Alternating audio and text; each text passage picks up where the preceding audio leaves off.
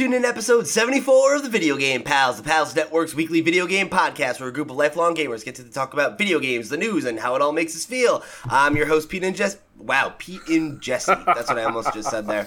Are you mad at I, me? I stumbled through that first sentence and I was like, I'm just gonna keep rolling, man. Don't even think about it. You're a professional. And then here, I can't even say my own fucking name. I'm your host, Pete and Bessie, joined today by my ever present co host and antagonist, a guy whose name I remember, Mr. Andy Brown. Oh, I hope you know you're never gonna live down Pete and Jesty. Yeah, no, no. I'm sure you'll be bringing it up uh, 125 episodes Like, from now. like anytime I see you like eating a burrito or some other large amount of food, it's like, oh, it's Pete and Jesty. I like it. that could be worse. Yeah. It's like mild uh, bullying. That's what we're about here. that that like almost makes me it feels like it's like that should be the regular name of like a, a weird superhero like Matter Eater Lad. Like he should have a pun name about how much he likes to eat, you know? I'd be there for that. Right. If I ever make a cookbook, we just came up with the title. Boom. Pete and Jesty's cookbook.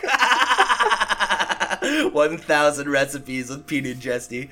Oh, Uh, so then also joining me today is the edge lord I'd never trust to babysit, Mr. Robert Thompson. Whoa, what are you saying? I can't be around kids What allegations are you making against What the Thompson? hell, man? What? when when we talk about Life is Strange 2, you'll understand. I don't like Nothing kids. weird what or the gross. Fuck? They'll just come out and I'll say, say- "Don't put me around children." That's messed up. All right. Thompson was very mean to a nine-year-old boy in my Let's Play Dude, series. That's all I have to you say. would punch a child in the face. Yeah. I never said you should have me babysit either. And I didn't say I would punch a child in the face. I said I'd met 10-year-olds that I would want to punch in the face. Totally Even different. if you have the, the, the desire to punch a child in the face, like, how can you judge Thompson for something? I mean, you would do worse. no, I, I, I, I wouldn't do worse. I said that I have thought about He doing probably worse. has never thought Yeah. about it. No, because I don't beat kids. Exactly. I'm worried about you. I'm worried about you as a parent. I'm worried That's- about you around children in general. Sean, That's, Sean, I that's promise. a weird ethical question. Is it is it better to have worse desires and not act on them, or to act on desires that are still bad but less bad? I think Well, I come he out only on top. acted on them in a video game, not not in real life. And I just yelled Well, at the no, kid. here's. I just I want to just point out I was the one at this on the driver's seat on that game, and you go watch. I was a great dad. Thompson specifically said, "You're way too nice to this kid." That's a direct quote from Thompson. That I was too nice to a child whose father had been killed. He might have been right. There's no there's no way to know, but to punch a child is unilaterally wrong. So, but I haven't done but that. you want to. Well, This is your confession, I, I, Pete. I said I have one. All right, listen. Also joining us today is the cross examiner himself, Mr. Sean Hello, hello. I don't know what I'm involved in here. There's this, we talk about children way too much on this show in negative ways. We're always talking about kids getting beat up. We're talking about which Smash Brothers character fucks. We're talking about video games. Welcome back to another episode of the Video Game Pals. We're going to be kicking things off the way we sometimes do by talking about what we're playing this week. So, Sean, uh, why don't you give us an update on uh, how your guild Beyond the Flames has been doing in World of Warcraft Battle for Azeroth? Sure. Uh, so another week, another boss killed. This time it was Vectis, making us four out of eight, which puts us at the halfway mark of completing. Golf claps, everyone. Golf claps. So we're at the halfway point of completing Mythic Uldir, which is pretty good. Uh, most guilds are a little a little less completed than ours, about three out of eight mostly. Uh, so we're right we're, we're right where we want to be. We're in the pocket. Um, I'm not feeling the pain yet, uh, and I don't think any of us really are. It's it's been fun. It's been fun. Uh, it's been challenging, Good. but it's been enjoyable. Uh, of course, given the fact that New York Comic Con is coming up, I have to miss Thursday's raid. So that's not great, but hopefully the guild can carry on without me. Mm, I don't know if they can. yeah. do, do you have faith in your number two? Who's leading the charge while you're AFK? Uh, well, I won't say their names because I don't want to give them any shine. But uh, do I do I feel confident in them without me? Um, yeah, you know, honestly, I do. I think things have been going really smoothly. Uh, I've actually kind of taken a bit of a step back in terms of um, leading in the raid because as a healer it's really hard to do that and I had to do it for many years. So it's been nice to be able to just focus on what I'm doing and help guide rather than be the sole uh, vocal leader during the actual encounter. That's good. Yeah, especially because when you do have situations like this, like I imagine if you're the only one who knows how to lead the charge, it's going to make the guild fall apart if you're ever unavailable for any reason at all. Well, let's see. I went away, so I went to Florida on vacation uh, a year ago. Actually, it was two years ago, and during that period of time, there. Let's see. There was crying. Uh, there was uh, vicious personal attacks. There were no Oh no new boss kills, um, and and there was drama. So, and none of that was happening when I was present. It was the week that I left and all that unfolded. So, you know, I'm hoping that it's nowhere near that. All right, well, good luck to you guys beyond the flames. I know a couple of you tune in every once in a while, so uh, Godspeed, and uh, don't don't make a mess for Sean to come clean up. He's gonna have a rough week. If you're looking for a replacement Sean, I will send in my resume. Um, I'm great at video games. No, And- And you you've got like a level two WoW character, Yeah, right? I've got you can like get in there. a level two werewolf rogue, I think. okay, werewolf is not a uh, class in WoW, um, and on top of that, your dedication is lacking, sir. and he just goes and drops like you know pays for the eighty dollar maxed out character. He's like, I got this. So honestly, to get a character that could perform in a raid and not be inadequate would cost you a lot more than eighty dollars. Like you can buy characters from other players, which is highly Right. against the terms of service, but it would cost you a lot. At, in vanilla, my my personal WoW character was worth over a thousand dollars. Holy shit! Yeah, a friend of mine actually, I remember bought a WoW character, um, and uh, I thought he was a giant giant dork for doing. Is this so. a person I It's know? like, yeah, you know him. We used to play in a band with him. Oh, of course it was. Of Ooh. course. Yeah, so throwing some shade. I know he listens to this show sometimes too. So uh, I don't I don't know why you would pay money to have a character that's good at like just just put the time in. Don't be a casual. Agreed. Jesus. There we go. See, Sean knows. He's an expert too. What what, what where's your guild right now? Top top 300 guild? Oh yeah, yeah, yeah. So you know what you're fucking talking about. I That's I'm sure saying. do. Do, do you know where you guys are in the leaderboard right now? I know last time we talked, you had like just come up. You were like uh, hovering around 150, right? So right now we're actually one forty seven. okay, nice, Yeah. nice, cool. So yeah, we'll be back to talk about. uh well, Andy won't be back to talk about it next week while we're at New York Comic Con, but the following week, I'm very interested to hear how they did without you. So, So am I. let's, we'll be back in two weeks to update you guys on that story. But uh, in terms of what else we've been playing this week, I am closing in fast on that Spider-Man Platinum. Uh, I haven't run credit credits on the game yet because I want to like get it with 100% and then put it to bed. But um, I'm at uh, I think I'm at 96% completion.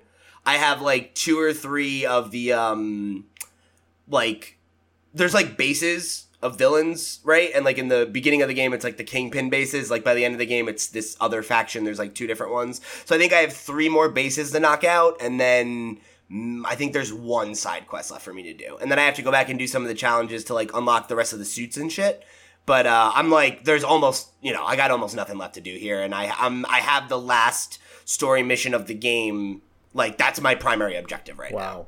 So I'm ready. To, I'm ready to roll credits on it as soon as I, you know, decide I'm done. You know, and I want to just set myself up to get the platinum as much as possible because I know once you roll credits, you can go back and do more. But I also know myself, and I will have a real tendency to be like, I rolled credits, I can move on now. So I want to make sure I'm ready because I earned that platinum. I'm so fucking close to it at this point. I gotta just, you know, cross the T's and dot the I's, as it were. Man, I'm a, I'm a little little tweaked with the the time difference for platinums. You're over here, you're what? Probably 50, 60 hours in? I'm probably like 40 or 50. Yeah. Yeah. Meanwhile, my 110 hours in Persona 5, not even close. I have nothing to show for it. Well, the intent is to get a sense of achievement for unlocking the end of the game. I forget Yeah. how that comment from EA went. Right.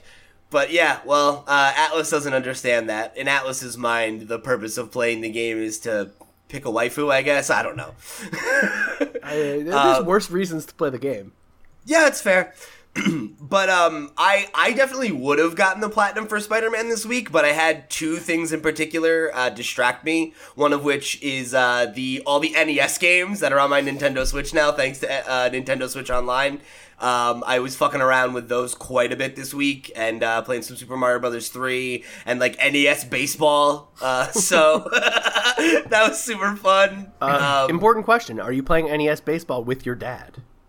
No, but that's actually a great idea. I gotta. I've, I've for a long time I've wanted to do a let's play series where I play games with my dad. That's a great I think that that might be a good one. I really want to play because my dad's super into westerns, and I really want to play Red Dead Two with him and call it Rad Dad Redemption. It's an idea Andy had like two years ago, and I'm just like, it's time now.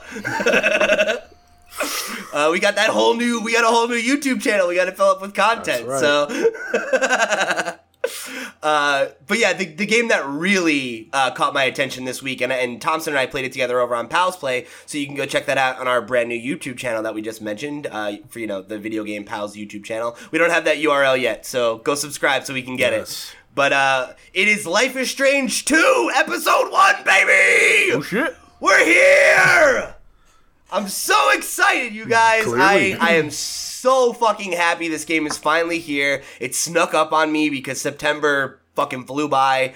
Uh, we got we got the first episode in the bank. Thompson and I played uh, the whole thing on Pals Play this week. We have three half hour episodes and then one hour and a half finale because this episode was so much longer than we thought it was gonna be.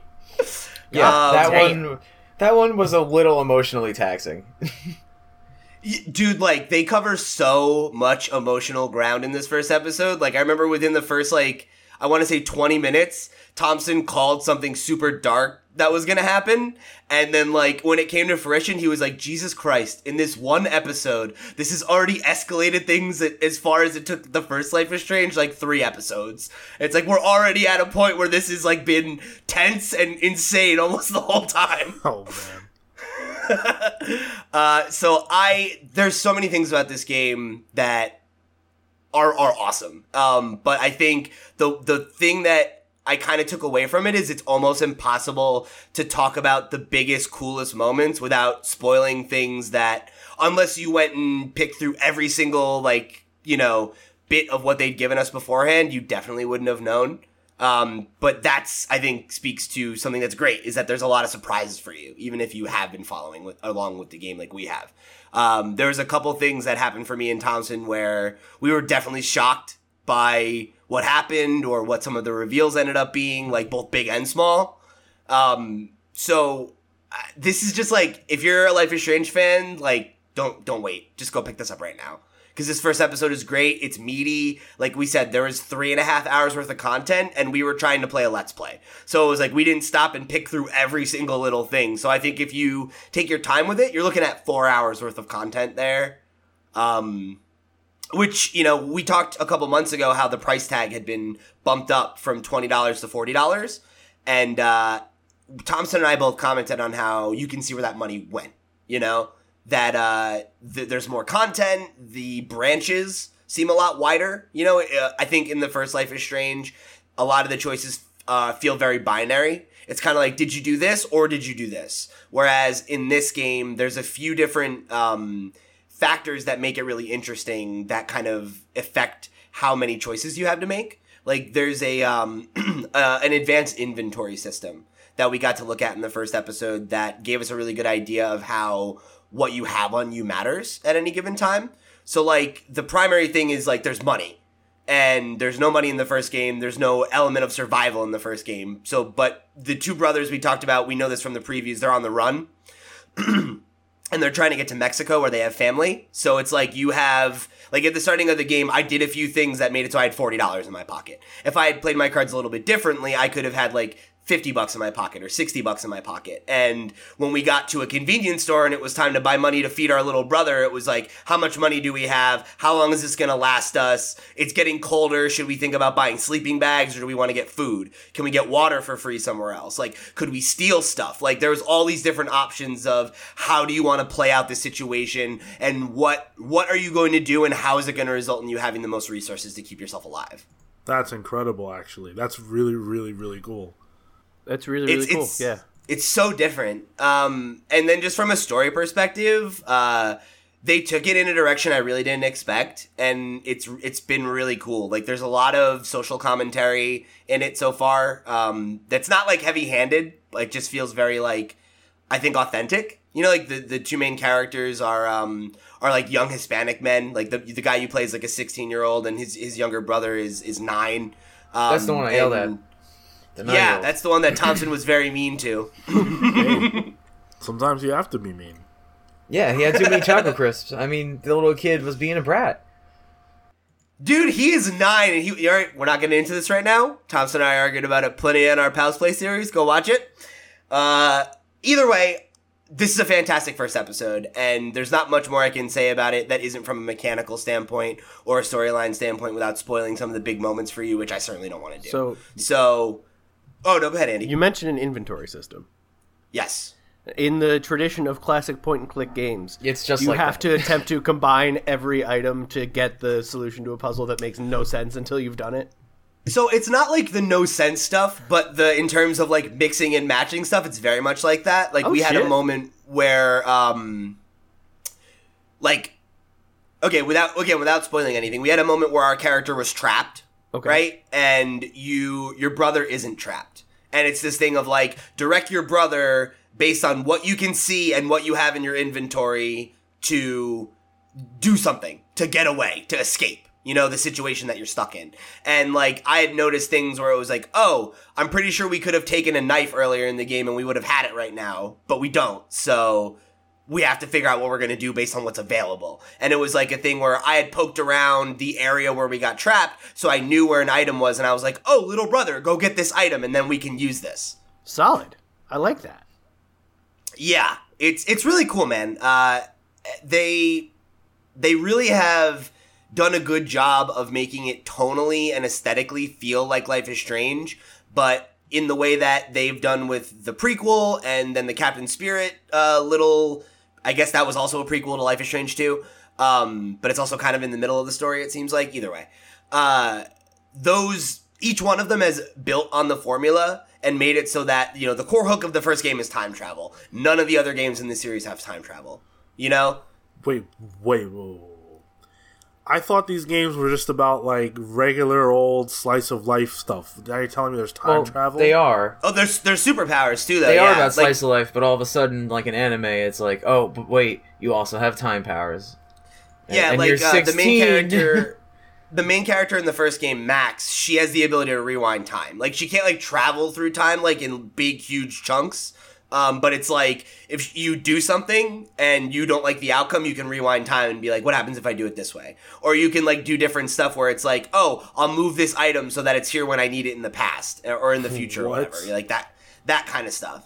Um, whereas in this game, like, uh, one of the brothers has superpowers, but he doesn't have time powers. Like it seems like he has like like force powers almost. Like like I remember in the Like preview that we just kind of yeah, kind of like Jean Grey. Like it looks like he can like levitate stuff. Because I remember in the the preview uh, trailer that Thompson and I walked everybody through, there was the scene with the cop car that gets like flung into the street, uh, and you see some more of that at play in this first episode. So um, yeah, I think again, if you're a fan of Life is Strange, you got to play this game. But I think even if you're not, even if you've just heard me talk about it and you've been interested in it, you can pick up this game with no context of the first one, and you'll it, it's a totally unique experience and one that I would highly recommend if you're into uh, narrative driven games, adventure games, like the whole choose your own adventure, your choices really matter, and there's weight to your, you know, what you do, and it's it's one of those talky feely kind of games. If if all of those things are up your alley, if you're sad about Telltale Games getting shut down last week, uh, this is a game for you, and uh, I couldn't recommend it more highly. It, it's absolutely uh, living up to my expectations, and um, I, I can't wait for the second episode. I, I was really impressed by this first one. Awesome. Maybe I'll finally See- check out the first one, and then you know, six years from now, I can play Life is Strange too. Do it, man. I mean, that's the thing. Now's the perfect time because you can go and they have like the bundle, and it's like dirt cheap now. You know, so like you can get Life is Strange one and the prequel, uh, and the free episode, and have a ton of content to play through, probably for like thirty dollars. You know, so go go check it out, guys. Um, definitely one that uh, I couldn't recommend more highly. So, if you guys want to let us know what you're playing this week, uh, you can write in the show and hear your thoughts right on the air. Give us a random question of the week, or just say hey by dropping us a line at thevideogamepals at gmail.com. Or you can get us on social media by following our sister show at the Comics Pals, wherever your social media is sold, and keep up with all the cool stuff we've got going on here at the Pals Network. If you're an audio listener, we'd really appreciate it if you guys could give us a like on your platform of choice. Or if you really want to help us out, you can head over to Apple Podcasts, where we're currently a five star rated show. Try to break into that sweet six star barrier. 74 episodes later, we still haven't gotten there. But uh, maybe this is the one. So uh, if you guys uh, if you guys want to help out the show, as Sean likes to say, it uh, helps us a lot more than it costs you. So go over there, give us one of those sweet reviews. Uh, and if you're over on our brand new YouTube channel watching us back in video, hello! Uh, you can do us a like. Uh, do us a solid by liking this video. Excuse me. Do Do me a big like. You can do me a like by giving a like to this video, subscribing to the brand new channel if you haven't already, and clicking that sub uh, that bell so that you know when we post these daily videos. And uh, last but not least, uh, sharing the show with your pals. Let them know we're out here and that you're enjoying uh, the show that we do every week for you, and that you think uh, they might have a good time with us too.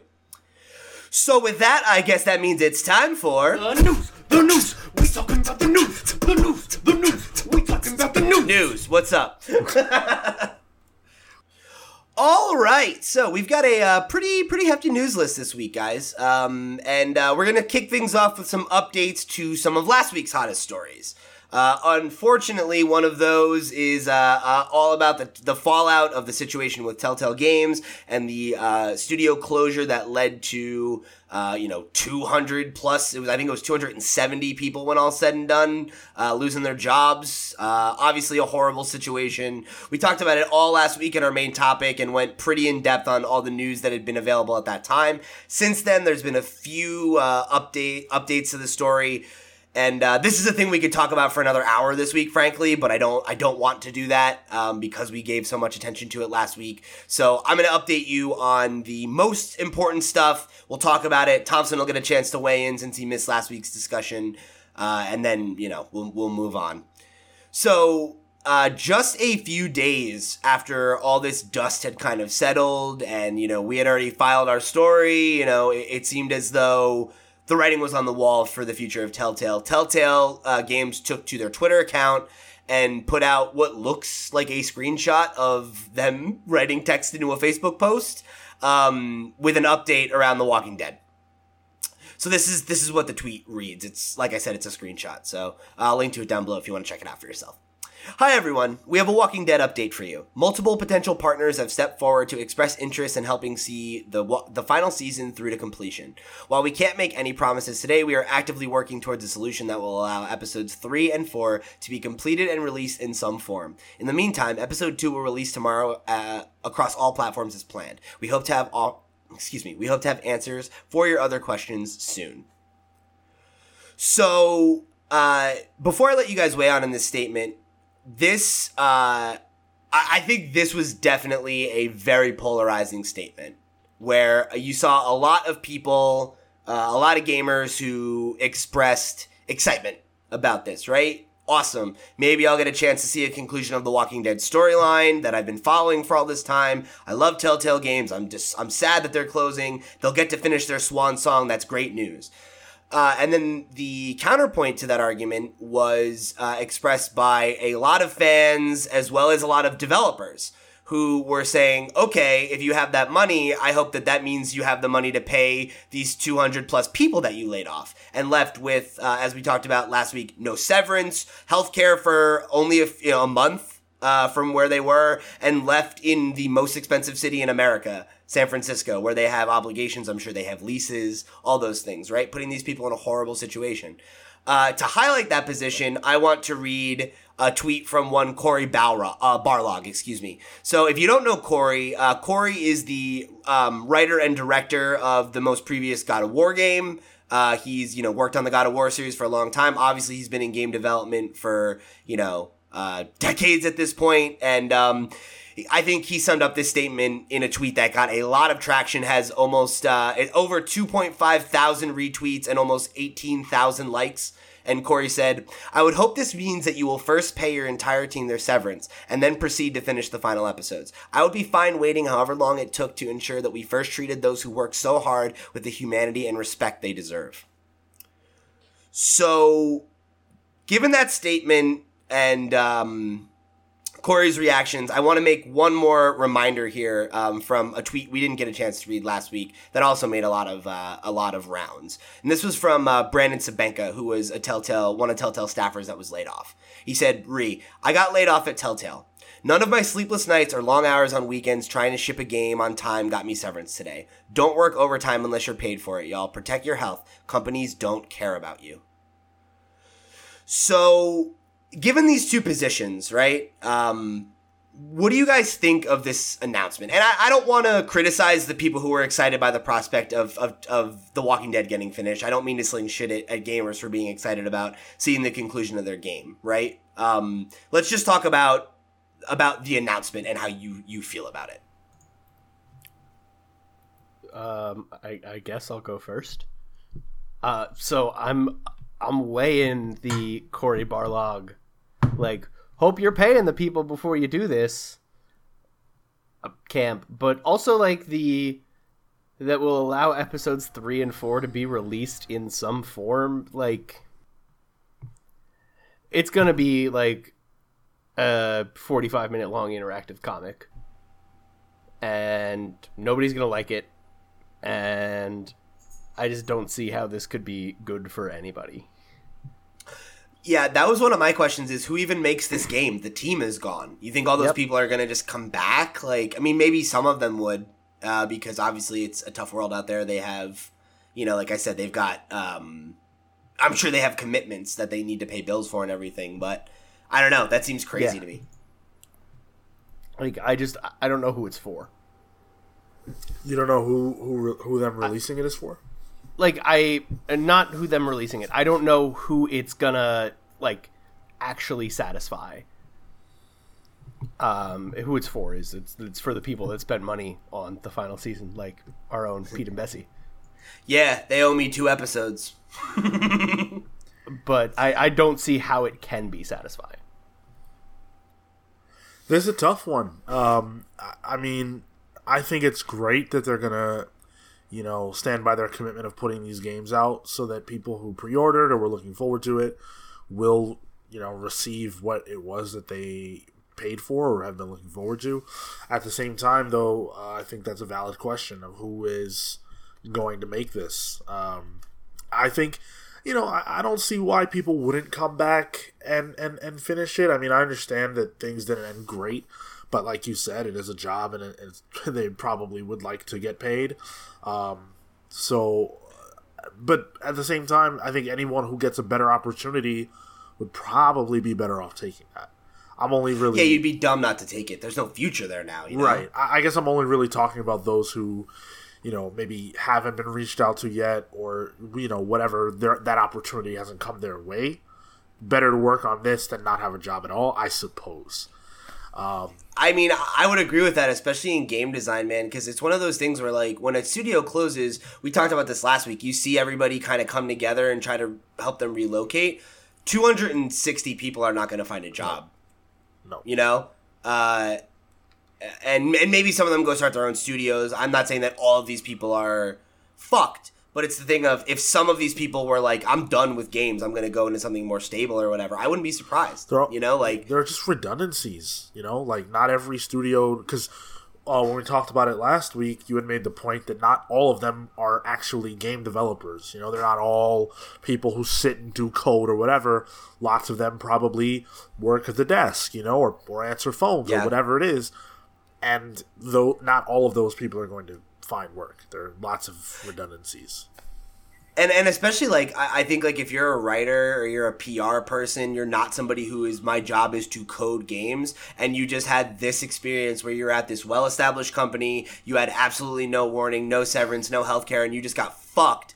I would think about jumping ship to another industry too. Of like, why don't I go do PR for some fucking comic book company or some fucking like I don't know some Film. uh Bay Bay Area tech group or something like you something that's stable somewhere that where they're not going to just kick me out and then be like hey get the fuck out you can come back you know and have 3 hours to clean out your desk on Sunday you know which is something else that Telltale did um so I don't know like I think you're probably right though, Sean. I think a decent number of these people would go back and finish it if they don't have something else lined up because it's it's a job. And also, I think even if you hate how Telltale handled this, that's not The Walking Dead's fault, right? Like you started something. I'm sure that a lot of these people are really upset that they're not getting to finish what they started and they're not getting to see their artistic vision through to the end. Yeah. So, uh, Andy Thompson, or Andy, you already said your piece, Thompson. What do you think about this situation? Uh, it's a little weird that they close because their their you know formula is kind of stale enough. You know, people like the game, you know they want to see it, but like obviously they took too many projects and like it's the same stuff over and over, and we've all lost kind of interest in this. And then they close, and then someone's like, "Oh well, yeah, well we're still gonna put them out anyway," and we had to fire everyone to do that. I don't know. That doesn't sit well with me. I'm totally on uh, Barlog's side. You know, it's just I I- don't know if they were saying that they had enough of it done that they just need like a little bit more to get them out. Maybe Telltale's No, yeah, that's know- the thing. Like they they would be like financing them because they're not made. Like I, Yeah, we, uh, but I mean, like maybe they have the- script. You know, maybe they have like the the framework. Sure, yeah, that I think know. that stuff is probably done, but in terms of like the game itself, there's like nothing. Right, You know, right. like um So- and the script isn't even probably done. It's probably like the top level, like, oh, here's what happens. Mm-hmm. Right, you know, right. but I doubt all the dialogues even written and everything like that, because they I think they do them like as they're going, Yeah, you know, kind right. of thing. Well, that, that's the thing, man. And so it just begs the question then, you know, who who makes this? Um, who finances it has the power to say that. And if you've already closed shop and everyone's out, you know, it, it stands to reason you could just get new people and even, you know, just because they're the financiers people that they want to do. So, um, it this might be just a, like a PR stunt from the people at Telltale's, you know, leftovers saying like, like, hey, anyone wants to pick this up? You know, maybe we could revive ourselves in the future or something. That's kind of what I got from it, but it does feel a little like early, maybe. I don't know. Uh, it's been like a few days, you know. I mean, most most people come out like, uh, you know, like um, Radical Heights, you know, was was dying, and they're like, yeah, it's it's gonna die, and then it was like a week or two later. Here's some pictures that might have been like whatever, but like we're not gonna ask for money, you know. This is just like, hey, you don't want to make this for us, you know? I don't know. It it doesn't I think right. the most frustrating the most frustrating thing is like it feels very much like why I don't know because I know it, it's also come out since that the whole reason the company collapsed was because of a failed round of financing, right? Mm-hmm. right. And like they we're gonna talk about that in a little bit, but like they knew that was coming, right? Like they knew this. They could have warned their employees. They could have stopped hiring people. There's so many other ways they could have done it. But I think mm-hmm. the most damning thing is that in 2018, in the age of the Kickstarter, of Patreon, of all that stuff, that they didn't just nut up and be like, hey, we've fallen on hard times. We're gonna like we need money. Yeah, people would have like I don't know. It, it, it seems like the fact that you're now shopping around for another partner now that everybody's fired and fucked is like, well, I don't, I don't want you to come back now. You know, like let's. it, like, it really felt like they had a better way to do all this obviously from the ground up you know like if they're tanking like obviously you know you don't panic as so- soon as you lose a little money but when they're in the scenario where they have to shut down there was a step where someone must have realized this is not you know viable anymore and if people really believe in our stuff you know um kickstarter or any kind of other project service out there could have helped or even just telling the fans like maybe people are sleeping on these games waiting for it to come out all four episodes you know maybe there is a, a base of people that would just eat this shit up if it was all out at once and they're just waiting for the whole thing. I know I do that with a lot of those types of games. So they could even said like, "Hey guys, like we really need you to buy episode 1 or episode 2 or like cuz you know, we don't have the money to make the future games, so we build these on the, you know, they could have told any they could have even been just to the public more open about that problem instead of just closing up, It doesn't you know? sound like they were open with anyone. About No, it doesn't. What, And that's the problem. If you had maybe one facet on any angle, you might have had something work out better. My you know? so last week I defended Telltale in the sense of trying to present the other side of the argument because it felt like the conversation surrounding all of this was very much like, you know, let's armchair quarterback. But I I like I do want to say that in my mind there's absolutely no way that when they fired those people is exactly when they knew that things were going south. And if I have a problem with how it was handled, that is my biggest problem. Um, it's that they could have done more for those people, Oh right, yeah. and they chose with not to. Uh, if if they had to close, it's whatever. I don't know if severance was in their contract. Um, you know, these things happen. All of that is what it is. But to not give them the opportunity to know ahead of time what's coming is completely unprofessional, and it shows a lack of consideration on their part for the employees who are the people who made the games. Yep, absolutely, man. And I and uh to build on that, like there's also like the issue it's come out, right, that they were hiring people up up until, you know, a few weeks What? ago. Like they're they're bringing more Yeah, people yeah. on onto a sinking That's- ship that's the because thing, they were like, "Oh, well, we're going to get financing. We're going through this round of financing." And it's like, "You Oh. don't they didn't know that." They thought You know what they I thought mean? money was coming. Oh, okay. Yeah. Yeah. And like that's all well and good, but again, like stop hiring people. Like stop, you know, like there's so many other places they could have cut these corners, right? And not and, and tried to stop the bleeding. Uh and and they clearly didn't, you know? And then they just kept pushing on with reckless abandon. And like you said, it shows a clear lack of care about what was going to happen if if stuff went belly up and not caring about where those people were going to end up.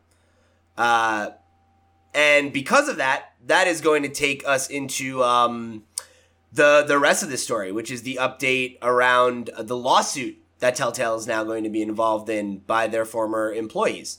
Uh, so I have two articles here from GamesIndustry.biz that uh, talk about kind of the pro union argument and the lawsuit that has come out of this. And uh, I'm not great with um, law, so I'm going to, you know, let let these articles uh, let these articles explain the story to you, and then we can we can comment.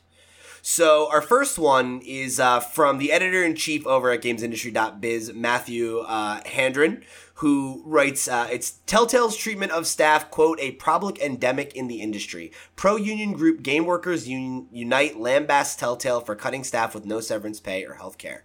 The pro union organization Games Worker Unite has categorized the treatment of laid off staff at Telltale as, quote, a public endemic in the industry. In a post on its website, Game Workers Unite criticized Telltale for leaving a reported 225 people in the position of being, quote, denied pay and healthcare without notice or severance, left vulnerable in an area with an extremely high cost of living.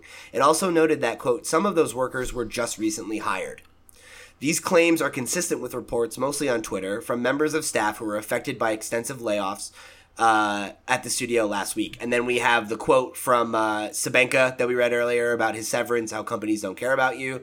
Uh, we last week we read um, some of the tweets from uh, the narrative designer Emily Grace Buck, who we talked about, um, and here they just they kind of uh, summarize some of her other tweets that have come out since then. So, narrative designer Emily Grace Buck offered even more details, suggesting that the actual number of layoffs was closer to 250 people, and that and reiterating that there was no severance pay or healthcare beyond a single week.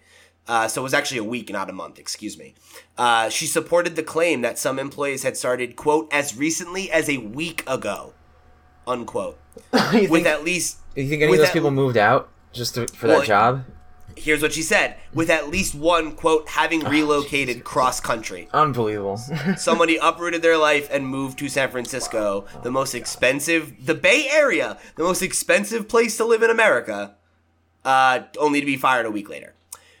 So, due to the insanely high cost of living in the Bay Area relative to pay scale, many of my colleagues were living paycheck to paycheck and do not know what they are going to do to make ends meet this month, she added. Game Workers Unite, which was established to further the cause of unionizing the games industry, described Telltale's executives as incompetent and exploited, exploitative based on the nature of the studio's decline and its treatment of its workforce. It also referenced an article from The Verge in March this year, which painted a troubling picture of the studio's internal culture, which is something we've also talked about in the past. This problem is not isolated to only Telltale or the executives there. This is a problem that we see time and time again throughout the industry.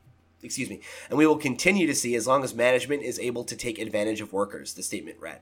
Just within the past month, we've seen three major studio closures. The system for creating games is broken and it will result in the collapse of many other beloved studios in the future. So, uh, obviously, you know, that that that's some pretty some pretty serious uh, statements from them, and I think looking into the uh, story that was filed a day later by Rebekah Valentine, former Telltale employee sues staff for labor law violations and mass layoff, speaks to the fact that it seems like they certainly have a case here. So, a class action lawsuit has been filed against Telltale Games in the wake of a sudden mass layoff. We know this. Uh, so, Polygon reports that the lawsuit submitted by former Telltale employee Vernie Roberts accuses the company of violating the Worker Adjustment and Retraining Notification (WARN) Act when it was terminated the when it terminated the majority of its staff without warning or severance and benefits lasting only until the end of the month. The WARN Act requires employees be notified at least 60 days in advance of mass layoffs or the closure of a work location such as a plant or in the case of game development a studio.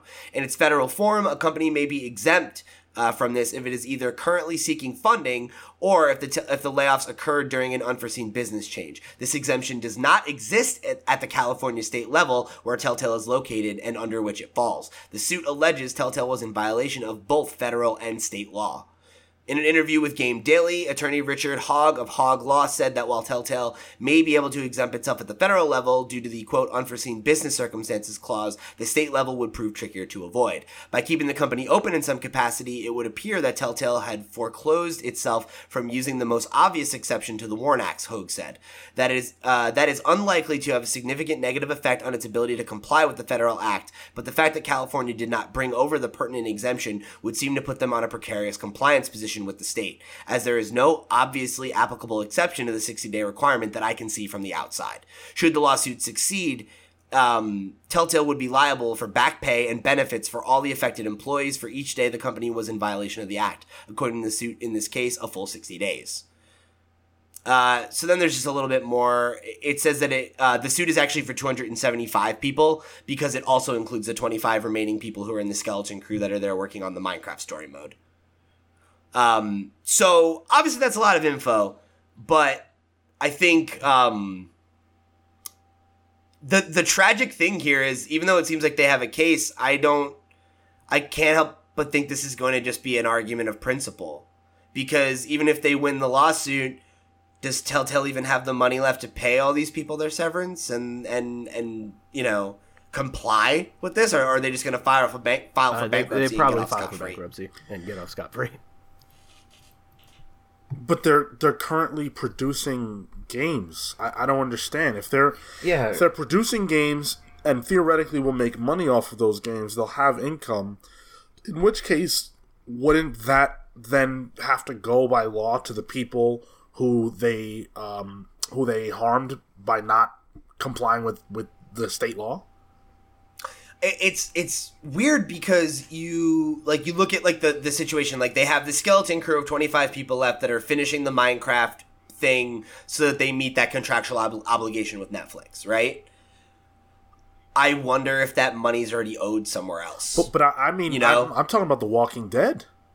They're they're they're making Oh. that, right? So well, they're, but that's the thing we don't know. Like they said, the thing like partners have expressed interest in them making Walking Dead three and four or whatever. That's the question, right? If they find a partner, does that partner's money immediately get taken and uh, like what's the term that they use um, when they take money from your checks and stuff? Um, garnish. garnished yeah is that money going to be garnished and given to the you know highest level employees that were fucked and then they'll trickle it down as far as it'll go or Or, or are they not going to be even allowed to enter that kind of uh, or or are these partners going to pull out now because of the lawsuit like who knows right this it sounds to me like this conversation is really like beyond the scope of what we can really discuss with um, with knowledge. But there was something in this that I thought was really interesting. Uh, so if I could highlight it, um, so in Matthew's article at the end, it says it's a quote, but I'm not sure who it's from. I guess it's from the Verge article. Just within the past month, we've seen three major studio closures. The system for creating games is broken, and it will result in the collapse of many other beloved studios in the future. Now, that was from the uh, the pro union group, Okay. the game game game workers union Right. That is really interesting to me because I don't understand what the solution is supposed to be. So outline like I need the problem and the solution to both be outlined because to me that statement doesn't make any sense. If the like what is the problem with how games are being developed? And how does that lead to studio closure? Um, so the the problem as i understand it from the labor perspective is games are developed on razor thin margins by uh, working staff like 80 hour weeks in the month before a release. And uh, because of the industry's reluctance to uh, change price points and everybody always wanting to like uh, get out get like the most value from their employees it sets up these small studios like telltale or i forget who the other major studios were uh, the dead rising studio uh well yeah right it's, it sets it up so that like one or two bad projects leads to 300 people losing their jobs Right. Okay. Great. That's what I. That's what I assumed. Um. So what is the so th- what is the way to solve that problem? That you mentioned the price point. I agree with you, but I don't really see that changing. And I I think that the 80 hour work weeks is insane and I can't imagine why people do that, but um that's a separate issue in my mind from why studios have to close because it doesn't sound like these people even get paid overtime. So No, it's not like they they're get- even making they're not making you know an inordinate amount of money that's then draining cash from the studio. So focusing on the actual studio and why they close, they don't make enough money if the game does poorly, like what we talked about last week with uh, how you know Wolf Among Us didn't make it was a great game, but it didn't make a ton of money, and that that really hurts uh, Telltale. This is something that happens all the time. So what is the solution? If you you can't force people to buy your game, so how do I- you solve that problem? Oh, I, I like genuinely don't know, and that's the problem. But Right. as it stands, as it stands right now, Yeah. The the only way the games industry is as big as it is, um, at least as far as I've seen, is it thrives on hiring and then overworking young people who are romantic about video games, who are willing to. yep Yeah, Yeah, absolutely. It's an ex- so like I think that's part of the labor. Oh, uh, absolutely, unions, like- you know, it's like, exploitative as shit, and I don't see the answer though because it doesn't matter uh, what you want to try to change. A small studio, even with the best practices, if they don't make money, they're not going to be in the, the league, and if you don't make one good game, that could be it. And it's not a matter of you just being shitty or not like telling your employees or whatever. It's just maybe you just didn't make enough from the last one, or maybe anything. And it, unfortunately, the answer is like per studio. To have Right, I think right. the only thing is that they just want to have better work practices across everything, which I totally get. But I don't see that changing the industry. That's even. exactly just because we I- treat people correctly isn't going to make studios not collapse. So I think I think the thing is though, with because I I think so okay. Uh, I think what you guys are saying is is a really salient point, and I think that you're right that at the end of the day, the nature of creative endeavors is that some will fail, and there's no amount of uh, legislation or or anything. There's nothing a union can do about if your studio isn't making games that connect with people. You're not going to survive That's all well and good. But I think the difference is it's one thing if it's a small indie studio of a few professionals who are like, we're going to band together and make this and put all our money into it. And if it works, we succeed. And if it doesn't, we, we die. And, and that's what it is. It's different when it's Telltale, which is a, you know, we call them a small studio because they make small games, but they weren't. They employed over 250 people. And the fact that they had incom I think the categorization of their management as incompetent and irresponsible is absolutely accurate. And the fact that we had those people do that, um, and that that is generally par for the course, that many studios end up in that situation where it is mismanaged, the company has plenty of money, but they're not required to treat their workers with respect, so they don't. And I think that's where this is really important. Um, but to your point, Sean, the angle of how does that save you from studio closures, I think management of resources is a thing because you look at a company like EA, and we talked about like the Visceral closing earlier this year and, and stuff like that. I'm not saying that they should have.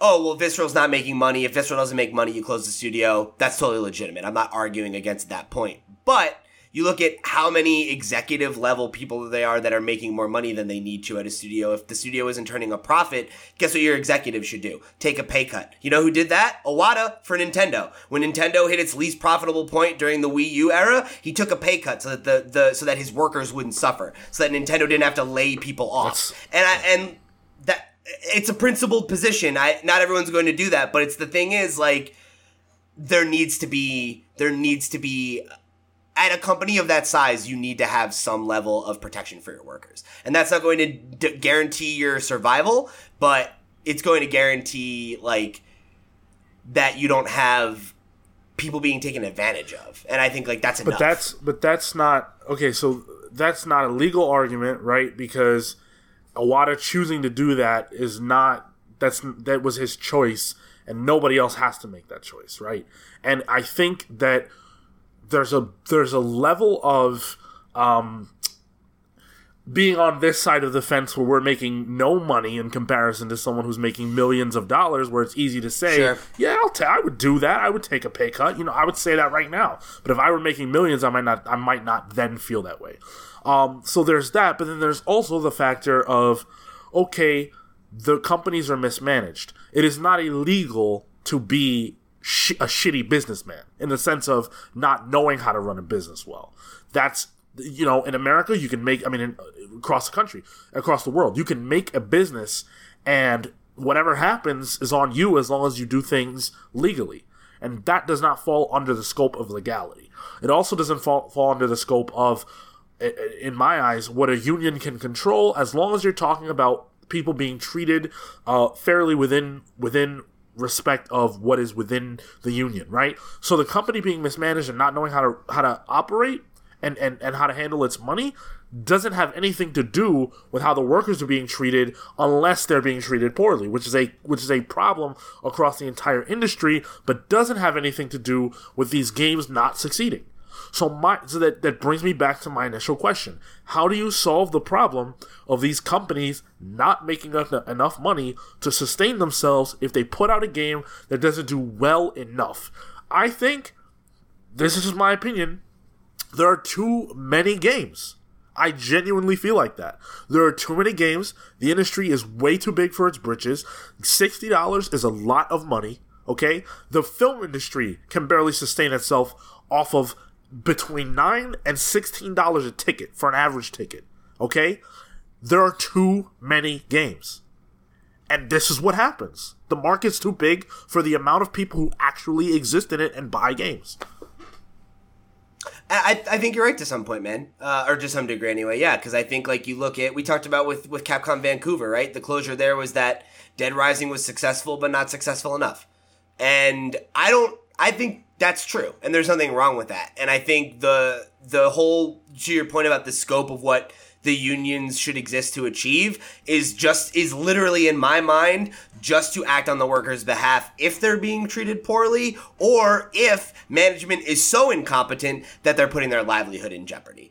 And that's fine because at the end of the day, you're right. It's not illegal to mismanage your company wrong if you don't break the law, but I think there sh- there needs to be groups that act on the workers' behalf because at the end of the day, the law is built in the favor of the business owner, not the worker. Right. And especially in in an industry. Uh, and we talk about this in comics all the time, right? Like any creative industry where you can take advantage of the fact that there are people that have passion, that all they've ever wanted to do, do with their life is make video games, and they're willing to work 80 hours a week and make $35,000 a year and live in the Bay Area, you know? Um, which is not sustainable. And we I think we as a community of of both you know consumers, creators, and uh, I don't mean this derisively, but profiteers should ideally want to work towards a future where profits are maximized as much as they can be without treating the artists like you know um, Like shit. like like like shit but also like they're in like they're disposable cogs in a machine because they're not they're like you said uh, about telltale. Those are the people that made the money.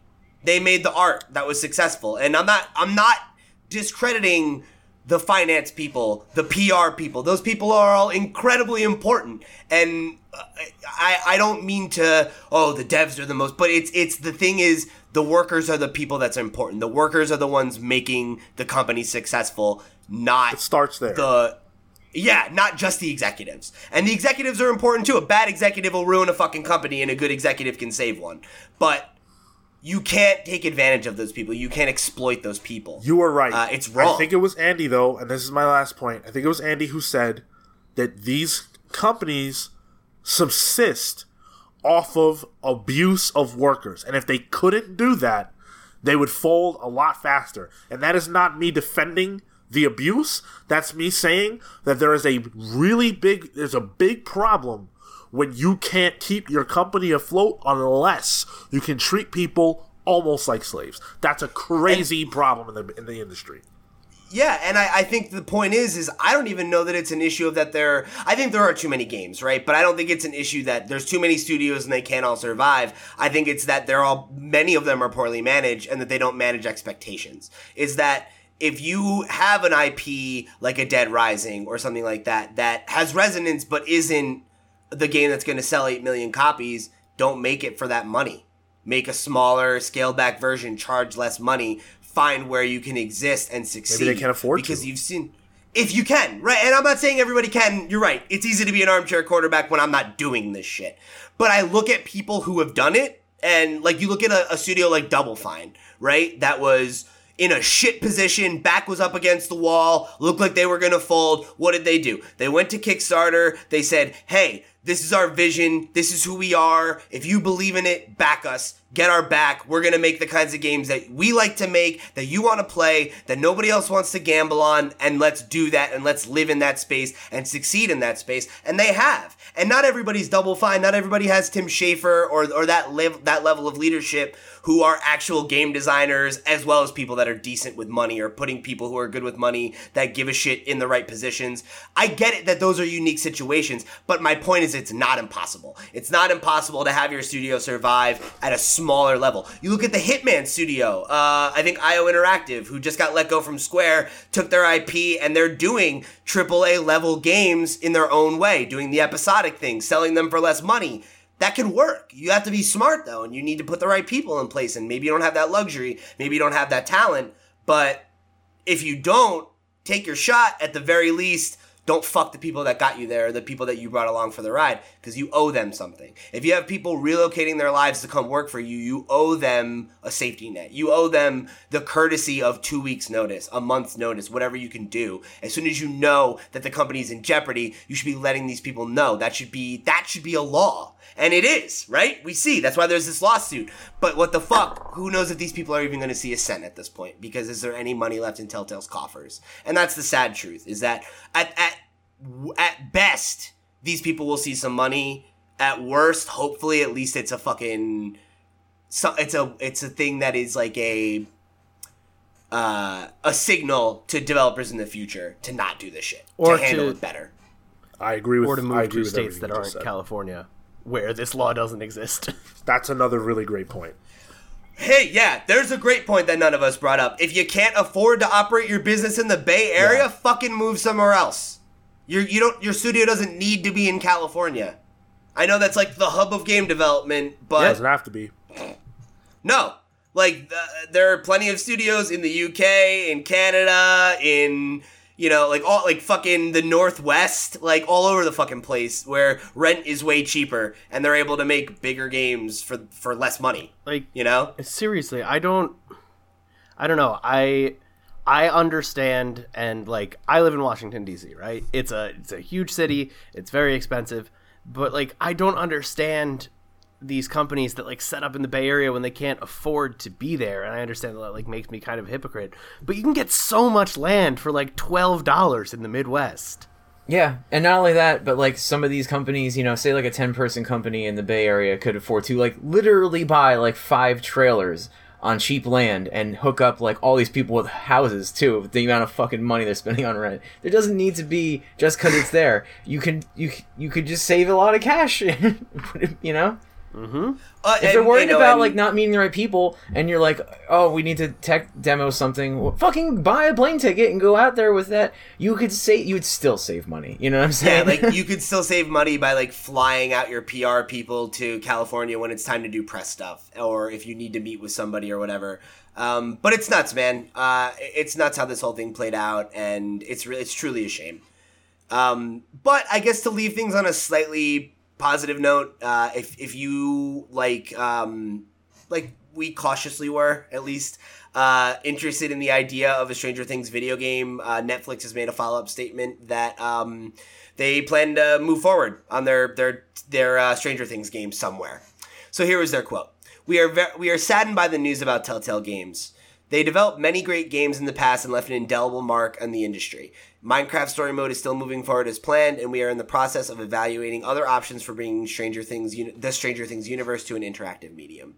So, if you're a Stranger Things fan, hope springs eternal, and uh, hopefully, I, I I had the idea I would love to see Netflix pull some bullshit like they did with Mark Millar, where they're like, "Yo, Netflix Game Factory, bitch," and they hire like a hundred of these Telltale people and just be like, "Let's put out games based on Netflix properties." So, fingers crossed. Yeah, that'd be I, cool. hope, I hope something comes of that. That I think that would be a match made in heaven, man. Um, Just give it to Don't Nod. please just give it to Don't or Deck Nine. Give it to Deck Nine. They need they need a gig now. They're done with uh, Life is Strange Wait, people. They're ready for the next project. Let's go. I got it, Pete. I know you're going to be behind this 100%. Hit me. Stranger Things, the video game, developed and published by Platinum. You know, I knew you were gonna say that, and I still I was like, you know, maybe Andy's gonna really hit me with a hot take that's gonna excite me. Nope. What about done by No. Arkane Studios? Stranger Things, the video game by Arkane. Yes, The immersive Sign me sim of fuck the up. Upside Down. I'm into it. Yes, hundred percent. All right, so moving right along, uh, we've got another story here that's a, a slight update from last week, where uh, we talked about um, the, I guess, potential new Pokemon at the time. By the time the episode got out, it had already been confirmed as real. So here we are reporting the news for you late once again. But uh, Meltan is going to be the new legendary Pokemon that you can get only in Pokemon Go. Uh, so we talked about that all last week and everything. I'll, I'll, you know, spare you those details. If you want to go check it out, you can listen to last week's show. But essentially, they released a video on Twitter from the Pokemon Company that had uh, Professor Willow, who's the professor from Pokemon Go, talking to uh, Professor Oak, and they were talking all about Meltan and how he appeared in these ancient texts. He's a mythical Pokemon, that kind of stuff. Uh, so here, here's the actual updates. So Meltan is classified as the Hexnut Pokemon. It's a pure steel type with a fluid amorphous body made of liquid. Oh, I'm sorry, and this comes from GameSpot's article on the subject. Excuse me.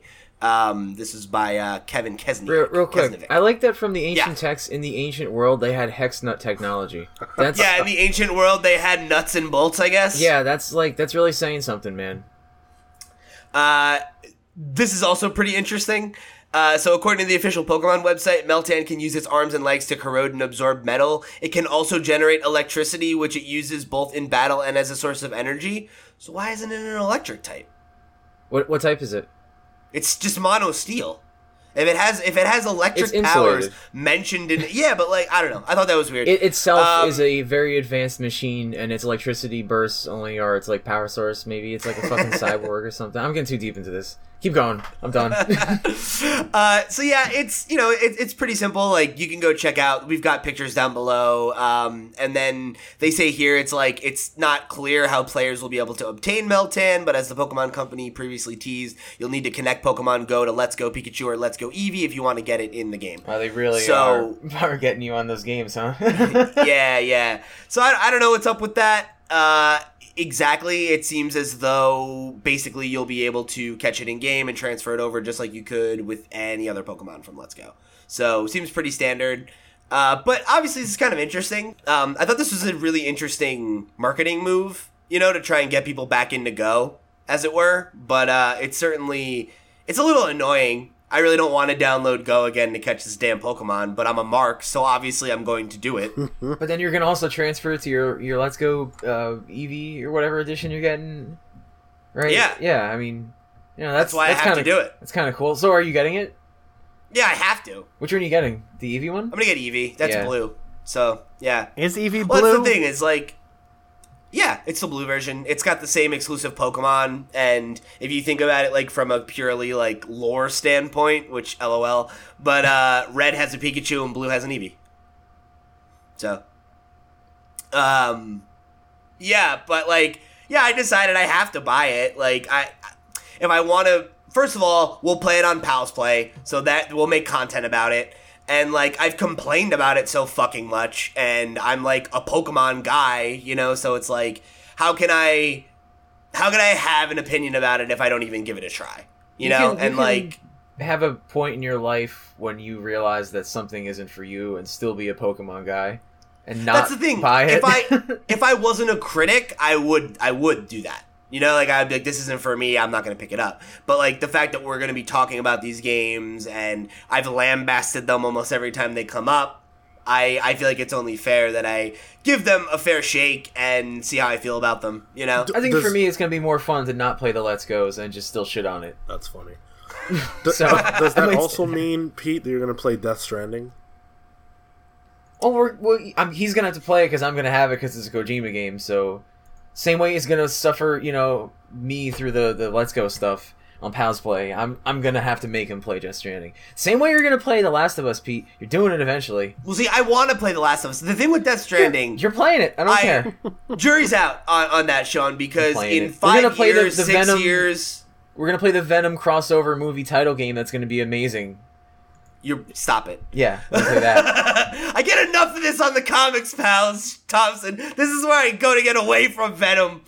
Uh, but to answer your question, Sean, um, I, I think it like, oh wait, shit.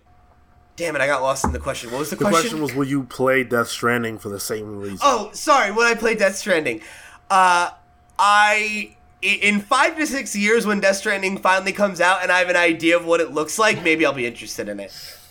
Jury's out on that one though. That's You're fair. optimistic. Five to six years. Wow. Um, it's well, you see, it's about Norman Reedus' character, uh, Plasma Python. It's a stealth game. about carrying babies. I'm It's in. just Metal Gear Solid, but with all the you know legally with fetuses. distinct parts Well, filed off. Pete can't play that because then he might be tempted to punch the children. We can't. Exactly. Can't Whoa, trust whoa, whoa, them. whoa, whoa, whoa! I did not advocate punching fetuses. I advocated punching ten-year-olds. That's different. Listen, in the world of Pokemon, a ten-year-old is old enough to go on an adventure by their own and cockfight atomic monsters. I feel like they can take a punch to the face. But were you talking about the world of Pokemon ten year olds, or were you talking about real world ten year olds, Pete? Andy, you are supposed to be my lawyer in this situation. Do not incriminate me. I think he's. Uh, I, I think I think, I think I've been hired as by the prosecution. Antagonist. Yeah, I mean that's not my fault that I do a bad job of picking Yeah, counsel. I, I think in this situation, you're Phoenix Wright and I'm Miles Edgeworth. Uh, isn't Thompson Miles Edgeworth just because Edge? Edge. Yeah. anyway, so uh, while we're on the subject of Pokemon Let's Go, uh, we got another little update here about the motion controls in the game. Apparently, they will not be required uh, to play the game, but there is a bit of a caveat there. So this comes from an article again from IGN by uh, Casey DeFreitas for De, De, DeFreitas. Sorry, Casey. It's from Casey DeFreitas. Uh, so this is what Casey had to say about it. Uh, contrary to previous reports, motion controls are not required to catch Pokemon while playing Pokemon Let's Go Pikachu and Let's Go Eevee in handheld mode, according to a statement from Nintendo. However, there are still many lingering questions about how that process will actually work, and it's important to point out that he said handheld mode. Um, but here's the full statement that uh, IGN got from a Nintendo representative on the subject. Pokemon Let's Go Pikachu and Let's Go Eevee do not require players to use motion controls or physical gestures when in handheld mode. Instead, players can use the joystick on the left Joy-Con controller to aim and press A uh, to throw a Pokeball. The simulated throwing motion associated with the Joy-Con controllers or Pokeball Plus is intended to enhance the gameplay experience, but are not required to play these games. Uh, and then they also had like a a, a follow up confirmation where they said, "quote There is no function to turn off motion controls, but quote This does not impact that the." Does not impact that player's ability to use the buttons and joysticks to play the game in handheld mode. So it sounds like motion controls are always on, but you're able to use just the joysticks when you're in handheld mode specifically. Which is, um, yeah, I don't know. It's it's interesting. So it, it definitely it, it doesn't it says right here, right? It's unclear if the motion controls will kick in automatically when the system is moved while Pokemon Let's Go is played in handheld mode or, or how exactly it's going to work. But it seems that if you're playing in handheld mode, you will have an option Yeah, to right. avoid. That, that kind of makes sense somehow. actually if you think about it. If you're in handheld mode, right, and How the hell would you do it? no, I mean if you're in it, right, you can't throw it. I mean, and you have the things attached, right? So it probably let's some kind go. of like throw uh, your Switch. No, you know what I mean. So the motion is probably something like having it, um, you know, flat that you can like kind of roll it around to try to like you know aim it that way. So they're probably just saying like as you're doing that, you probably have to use the stick to guide it, and it's like fuck it, just use the stick. You know, like it, it kind of that kind of sucks still that you have to you have to do it the other way though, because if it's not handheld, I mean, I don't know. It's like it would be nice to have it on like the TV and not have to like throw constantly. I think the motion controls are dumb, but that's just me. Yeah, I I don't know. I'm hoping that I'm hoping that there's some way to do that. Like maybe you are able to just use it that way. Period. But the the specific calling out of handheld mode makes me think that. Oh, it's that's really that's exactly what I'm case. thinking too. Yeah. which is unfortunate. But uh, just for summary here, right at the end of the article, because there's there's a lot more here. If you want to go get all of the nitty gritty, they have like um uh, they have some talks about how they played a demo and like how that what their experience was like and some speculation. But they did a little wrap up at the end of the article here. So in summary, here's what we learned about motion controls in Pokemon Let's Go while in handheld mode. At the start of a Pokemon catching encounter, the only input needed is choosing an item and pressing the A button to throw a Pokeball. No motion controls required. This is easily accomplished if the Switch is completely stationary, such as when flat on a table. If you want, you can move the camera while in a catching encounter with the left joystick, though there is no obvious reason to do so. However, motion controls cannot be turned off. So if the Switch is in handheld mode, so, if the Switch in handheld mode is physically moved, the movement would trigger the motion controls, causing the camera to move with it. So, in conclusion, motion controls are not necessary to catch a Pokemon in Pokemon Let's Go when in handheld mode. However, moving the console would trigger motion controls. So, that's super weird. Yes. It's kind of like what I was Oh. saying, where it's like if you have it flat and you move it, it'll it'll aim the the camera for you. So that's you know, if if it starts moving if, instead of being just stationary, it's gonna have to activate some some other way. So I don't know. it's kind of BS though. I I think this. It sounds to me like this game is intended to be a motion control operated game, and Yeah. if that's the case, fine. Um, it's just weird that they're that they're telling you that there's a workaround, but that it doesn't really work. So Just like Nintendo. yeah, man. just It's- say it's- just say what it is and call it a day. You know, or, It's, or it's like when they you know they launched the Switches Online, not this, but like, like the first thing, and they're like, "There's no audio, whatever." Like they just were like, "Whatever, find a workaround." You know, it's like dumb. They do that kind of shit all the time. You know, like every, it just it just feels classic Nintendo, man. You know. It's classic Nintendo. You know, Yeah, it's. Oh, no, wait. If- I'm sorry to Pete and to a lesser extent Thompson, but if if Nintendo's gotta pick one of its you know A list franchises to be classic Nintendo about, I'm glad it's Pokemon. You're trash. I, I also love how I was discounted. I'm a huge Pokemon fan. I guess I just don't wear my stuff. On Yeah, my sleeve. really. I, I love mean- Pokemon. Yeah, I mean, I- you don't you don't come through with the hot water Pokemon or good takes every day like That's Pete. true. Oh, that's true. Sean was my only ally in this fight for a long time. I'm not. I'm not not your ally. I'm just saying. Well, that's a fact.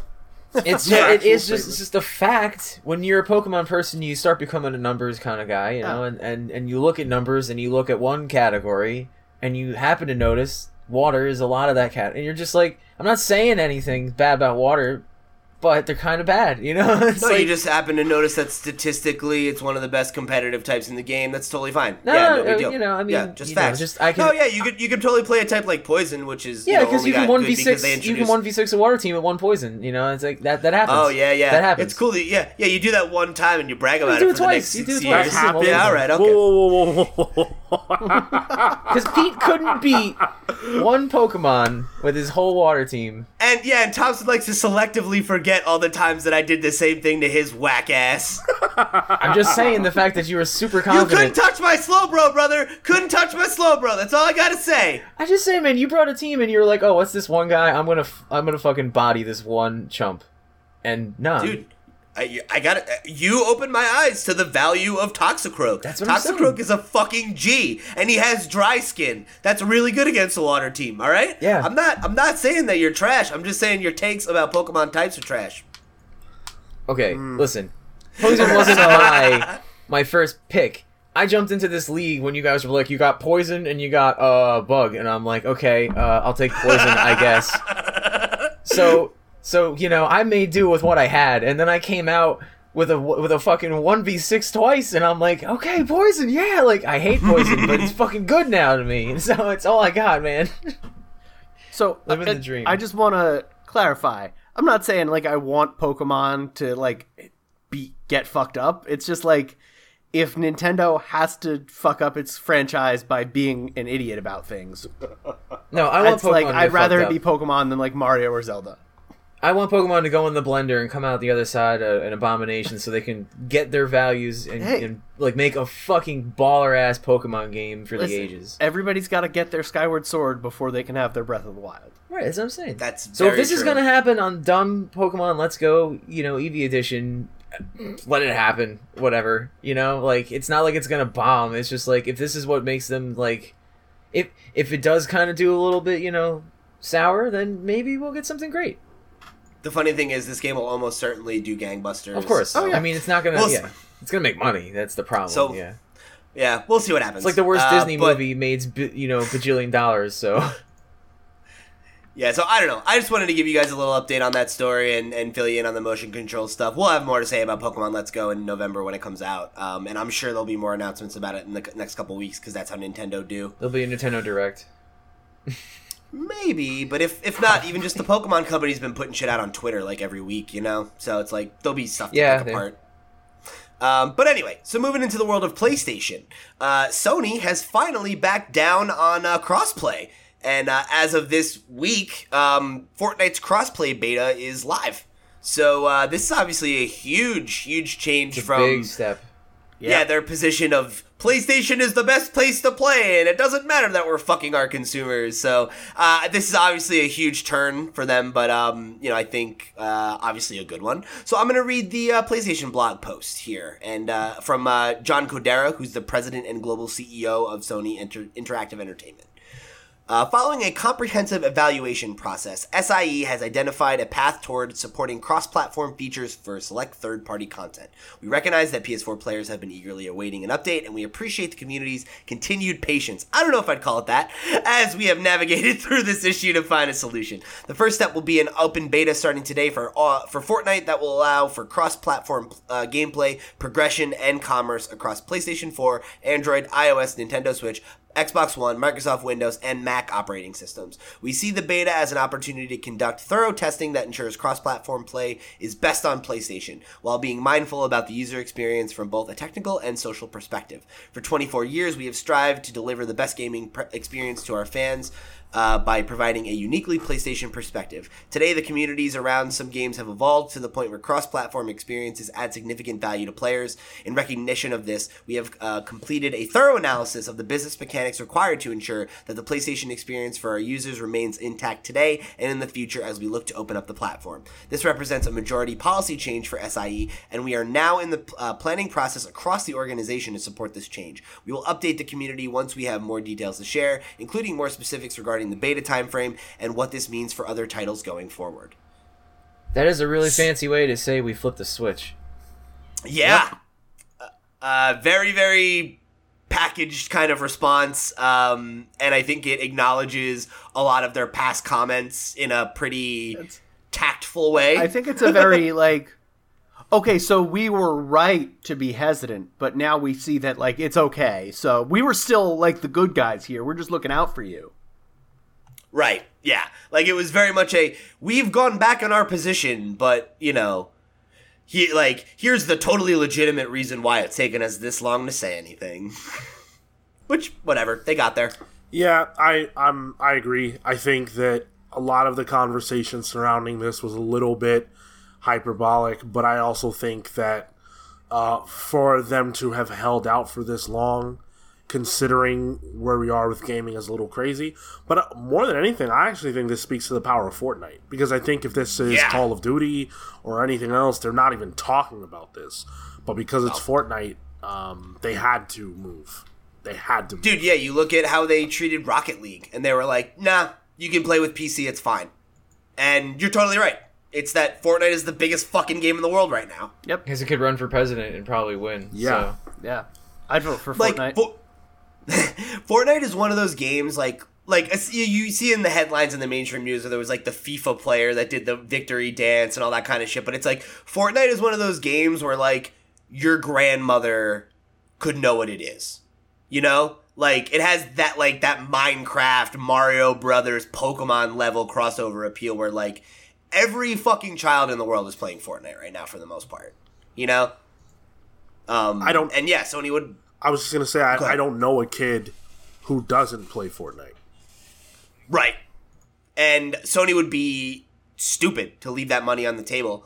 And like we've said in previous episodes, uh, my whole thing is that any money, even if they would make more money having a gated off, like a walled off community, it's not worth the bad PR. You're already winning so fucking hard. Like, take the dip in Fortnite money and just save yourself the bad publicity. Because, like, Sony came off like, you know, the asshole in that situation. They were screwing consumers out of money money they had spent on other platforms by linking their stuff and, and not letting the cross progression go. And they were looking like, oh, look at Microsoft and Nintendo who are teaming up and making commercials together, and Sony's the one left out in the cold. You know, and, and it was a very just like anti Sony narrative there. And now, like, people will forget they'll move on. They'll forget it was ever not a thing, and by the next console generation, this won't be a thing that people can ding them for. Which is what they had to be worried about, I think, is that when the PS5 rolls around, you don't want Xbox being the one of like, look at all these pro consumer moves we made for you during the Xbox One era. You know you want to go with the Xbox 2. I have to think that it has a little to do with Nintendo's little jabs here and there, have having them teamed up with Xbox a little bit, you know, like uh to to have that kind of like PR like on their side for a while. I think probably helped a lot more than just because like the people can speak what they want, but Sony wasn't gonna budge, you know. And I think like when the PR was starting to like, they were like, "Oh shit, they're getting digs in on us." Like everyone's starting to get digs now. Like, oh fuck, you know, it's really piling up. I don't think they expected it to get to that level ever, you know. Even though like, because they just Yeah. underestimated like how many fucking people play this game and how and Yeah. how it's it's not like it's not it's, it's just not a game. It's it's a cultural thing. It's all the kids would talk about it's, a, too. it's like a moment. It's a Right. moment in our in our culture right now. Yeah, and you can't have I don't know how many millions of people that have uh, on their install base, and then tell them you know like which is the biggest one for the console. So it's like you can't have the biggest amount of people have access to a thing and say why the hell can't we play the biggest game ever on the biggest install base? That doesn't make sense with everyone else. You know that's that's crazy. Mm-hmm. When everyone else can do that with everything else, it's weird to have that in that in that culture for that game the way it was already set up. It was weird to just have that like section just be there. It's crazy to me that like not even Minecraft could make this happen. Yeah, well, this is the next Minecraft, but now more people even play games, and this is even more accessible and and free, and you know, and uh, it's just insane. You know, it's insane how big it is. Yeah, yeah, man, and uh, it's it's a titan, and um, I think I, I'm just I'm glad to see Sony get their house in order on this subject because this was this was one of those things that reeked of old Sony, to Yeah, me, of like yeah. the PS3 cocky era Sony, and like I don't want to see that Sony come back. I want to see it the hungry PS4 pro consumer. We're all about games, Sony. That's the Sony that you know has given us the current slate of games they've got right now and, and delivered us like a great great console so um, i, I want to see i want to see them you know not uh, get too cocky and and throw away the fucking crown by accident uh, all right, so Layden made the uh, the statement on the PlayStation blogcast, and uh, I've got this is an article from Jonathan Dornbush over at IGN. He pulled the quotes for me, so uh, go go give him the click.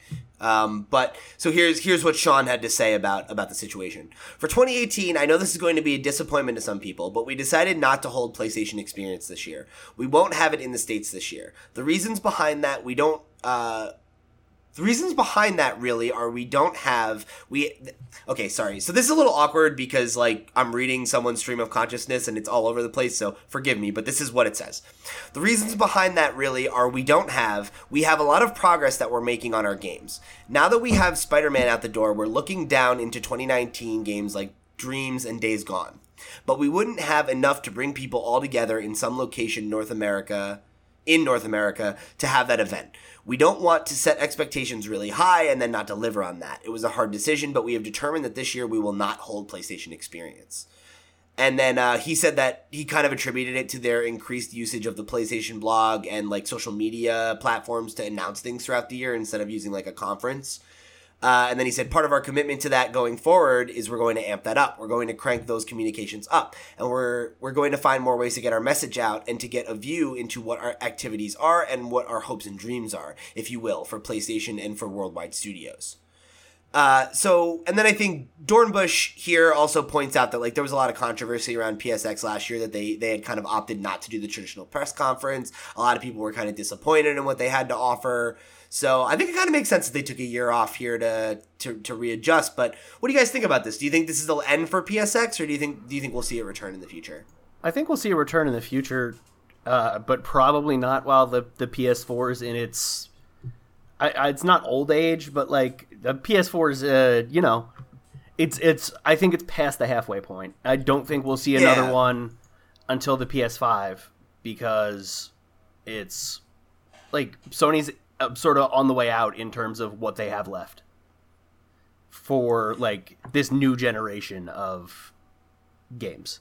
Like Yeah, like their their current software slate ends at Yep. 2020. Yeah, you got Dreams, you got Days Gone, you've got Last of Us 2, you've got Death Stranding.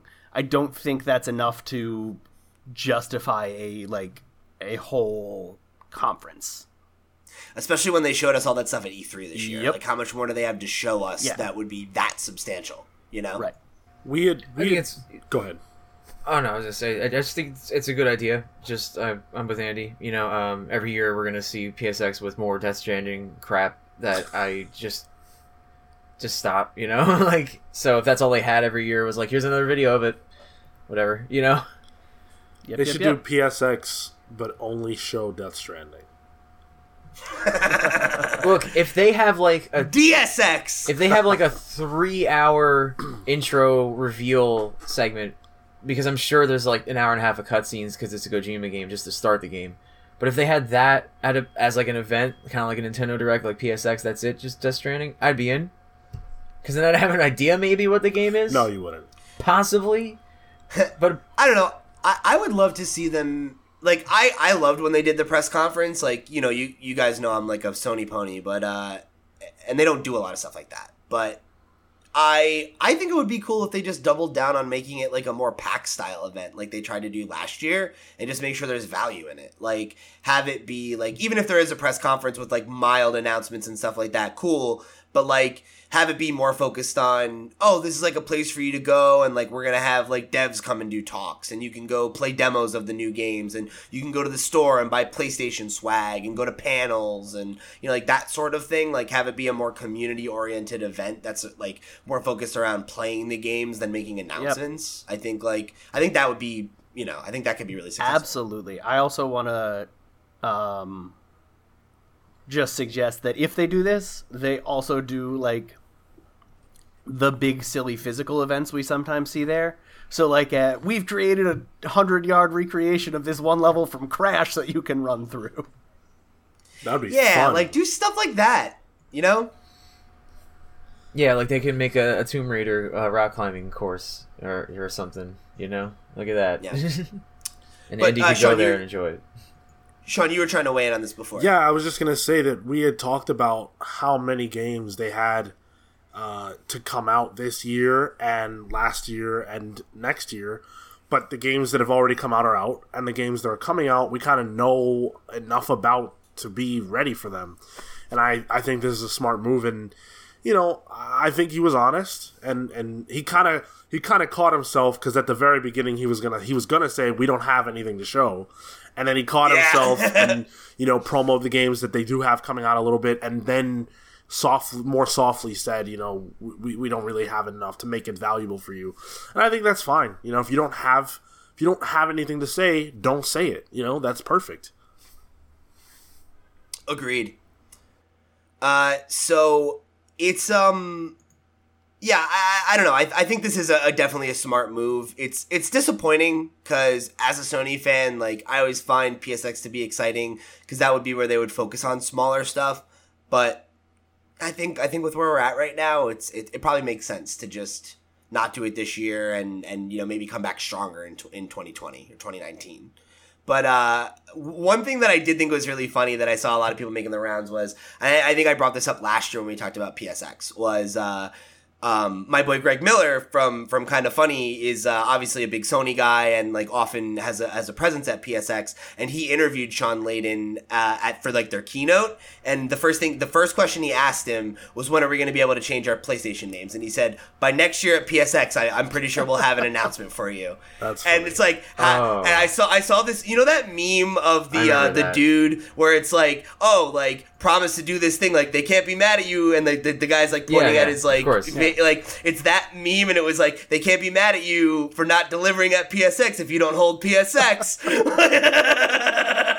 so uh please Sony let me change my fucking name and I'll be happy. It'll be fine that we don't get PSX this year. So You're just gonna be quiet Uh, Pete, from now on, right? yeah well if, if they let me do that yeah I'll be over it. Such an I'll have extreme nothing to complain about Someone's gonna look and see like, wow, he went from loud to quiet. What happened in this man's life? The paradigm has changed. Uh, so, uh, but in uh, Sony's place, Microsoft has uh, jumped into the fray to announce that they've got a uh, a big old Xbox event planned called X X18. I guess it's X018. It's like 2018. Get Yeah. it? I don't know. Anyway, so uh, during um, Inside Xbox, they uh, they made an announcement for the event uh, that's called a global celebration of all things Xbox, and it's supposed to take place in Mexico City, of all places. That's really cool. Uh, no, right? Uh, on November 10th and 11th. So uh, they haven't really given any like details about it, but they said it would be quote the largest live inside Xbox event ever, which doesn't mean that much because Inside Xbox is pretty new, and I don't know that they've done many live events, but that's okay. Uh, it's going to be broadcast online. There's going to be news, first looks, surprises, whatever, all that kind of stuff. You get it. It seems like it's a PSX kind of event that you can go to if you're a press or important or you know there's fans you can get you know but it doesn't seem like it's you know going to be a huge event but it will be live streamed on mixer which is microsoft's uh, streaming platform won't be on twitch uh, and there's going to be um, an episode of Inside Xbox that takes place during that event uh, that will be airing 1 p.m. Uh, Pacific time, 4 p.m. Eastern time, uh, and then we'll be going until uh, 6 Eastern time or 3 p.m. Pacific. So it's a two-hour event, press conference kind of deal. where they're going to be, you know, I guess debuting all this new information. So uh, we'll link down below. You can check out more information about it on Microsoft's official website, but there's really not that much.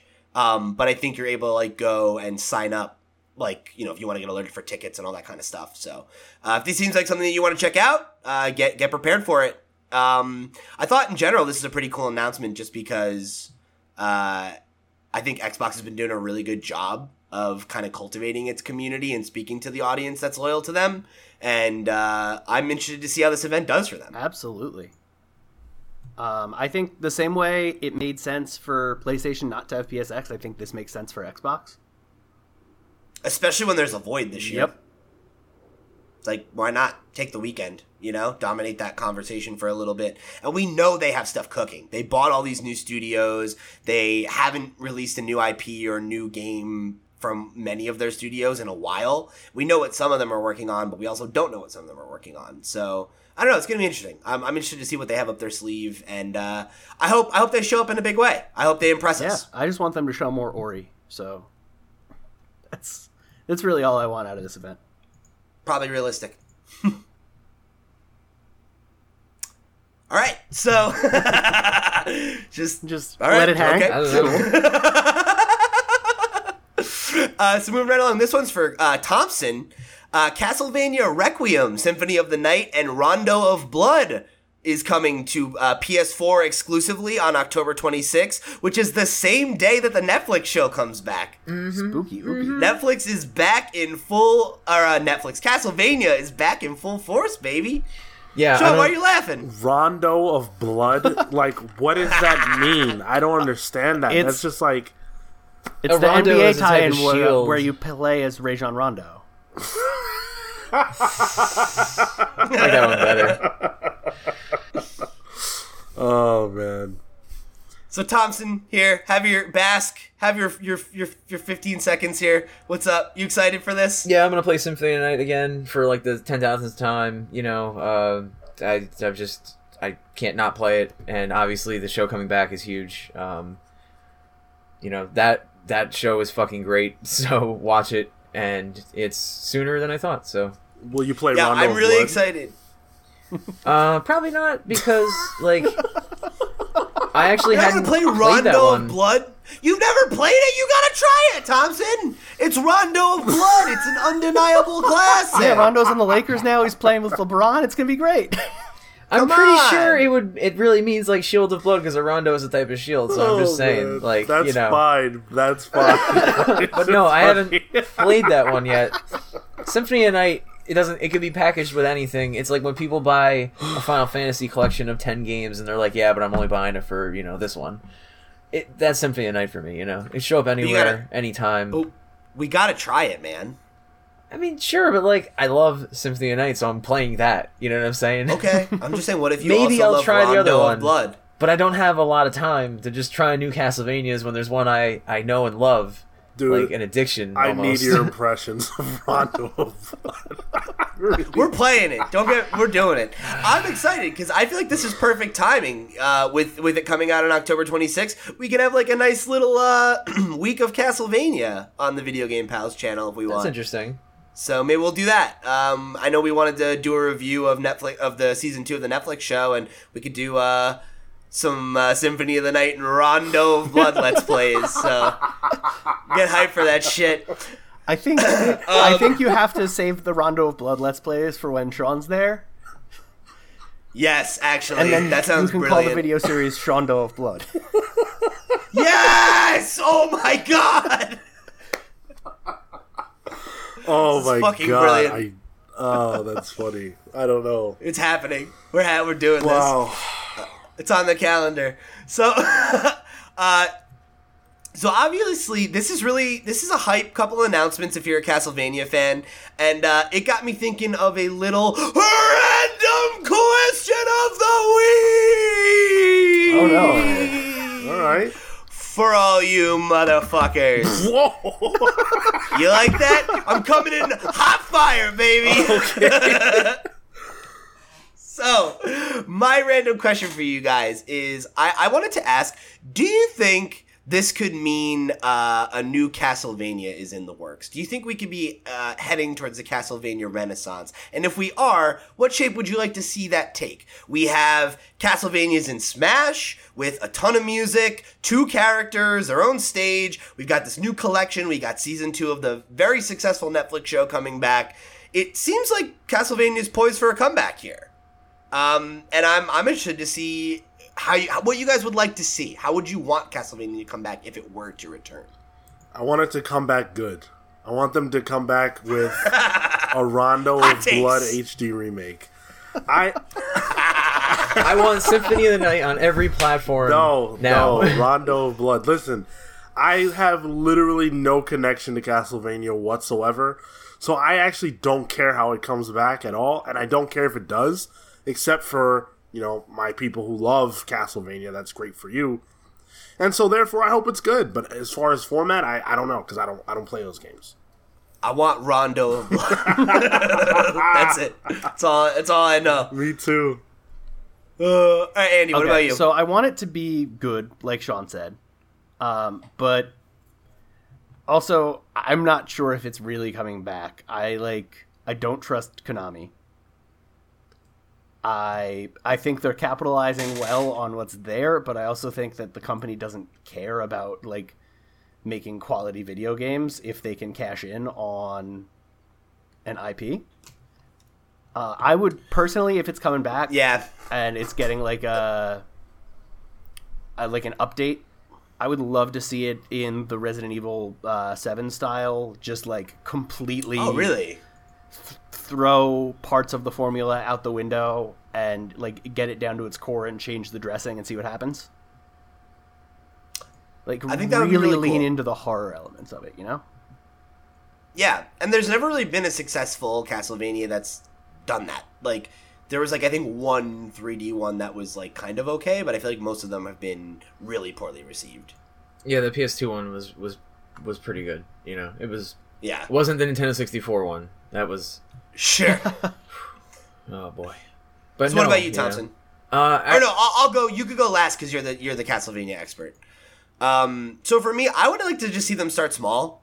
Like I would rather them just be like, let's just make a new Castle, excuse me, a new Castlevania game with like a stripped down style. You know, like let's go, you know, pixel graphics, uh, like you know, classic gameplay, and like don't try to reinvent the wheel. Just like what Sean said, like just make a good one. Like get a good like you know it does like not like a, a reboot but like a soft reboot of like a here's an easy thing for you to pick up if you know the legacy of castlevania but you don't have any like relationship to it you can pick it up you can play it you can understand it and you can you know like the metroidvania is in right now like that's a thing and the fact that they're not putting out a solid annualized castlevania or every three years a good castlevania game like they did on the ds is a shame because there's an audience for it and all they need to do is put you know, they already scared off Iga, but get a Castlevania fan like Thompson, who's a game designer, uh,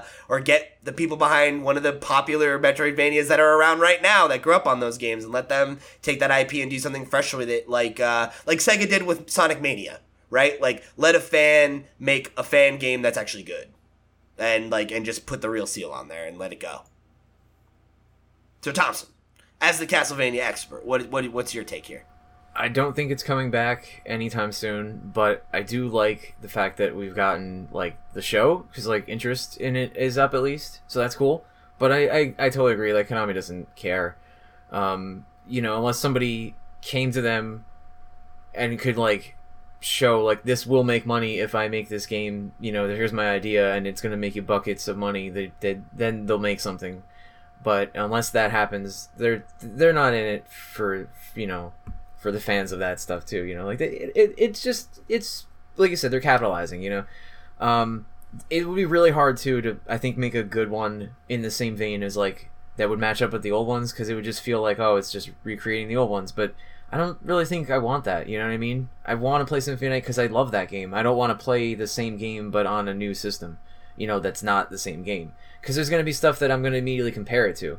So diving into the horror elements of it really sounds interesting. That got me thinking like you you play this game and you will you will die. I'm not saying like Dark Souls or whatever, but like not like that. You know, you're not like the tagline saying you you'll die, but um, it is interesting. Like games like Dead Cells and stuff, you know, play around the concept of like you know roguelikes and all that. Um, this Metroidvania series never really had a game where they were like fully embracing the horror elements. Um, if we could, if you slow down the combat more and had it more like methodical and you know about blocking and stuff more so like the, the swordplay and all that whips and everything. Yeah, and like really focusing on like using the items and stuff like yeah, that. right. More like the Souls games in that respect. I'm not saying like the difficulty spike, but if you had the combat changed like that and made it more horror elements, like slower moving enemies Oh, would seem dude. scarier. Finally, like you know, giant mummies and shit, you know, would be terrifying to you and. You know, when when you're like, fuck, I, I can't like, you know, they have a guard level and all that. I, I don't know, like it might be interesting to see like how that plays out into these games because it would still be like a Metroidvania, but you know, having it have like in-game skills that are, you know, actually affecting the combat like that. Um, Dude, it would, be, really, cool to see them like take the original Castlevania and remake it like that. Like just tell the original story and like same weapons and everything, but realize it in like a third person like action kind of space. Like imagine like a Dark Souls Legend of Zelda style like combat with a whip.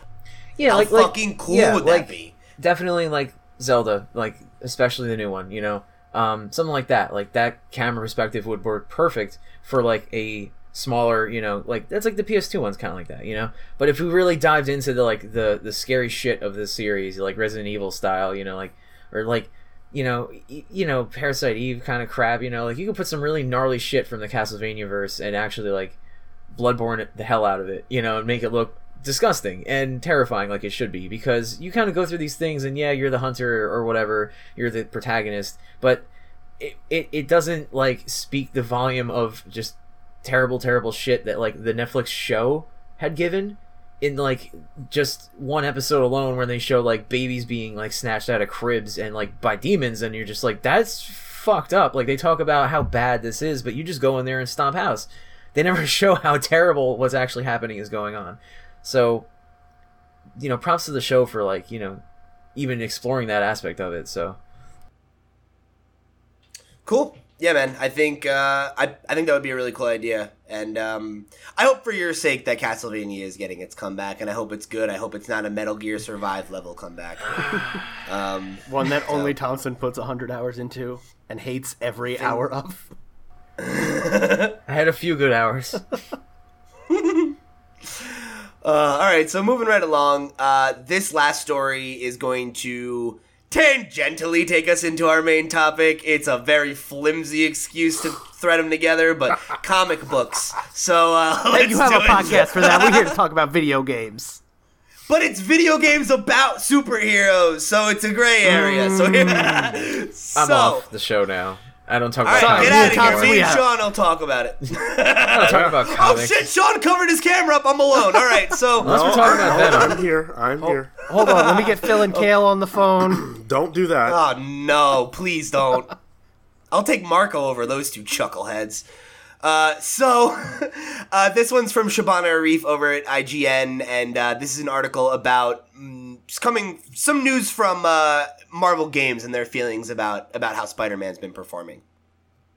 So, Bill Rosemann, Marvel Games executive director of Spider Man, tweeted that the success of the PS4 exclusive, quote, kicks off a new era for Marvel console games.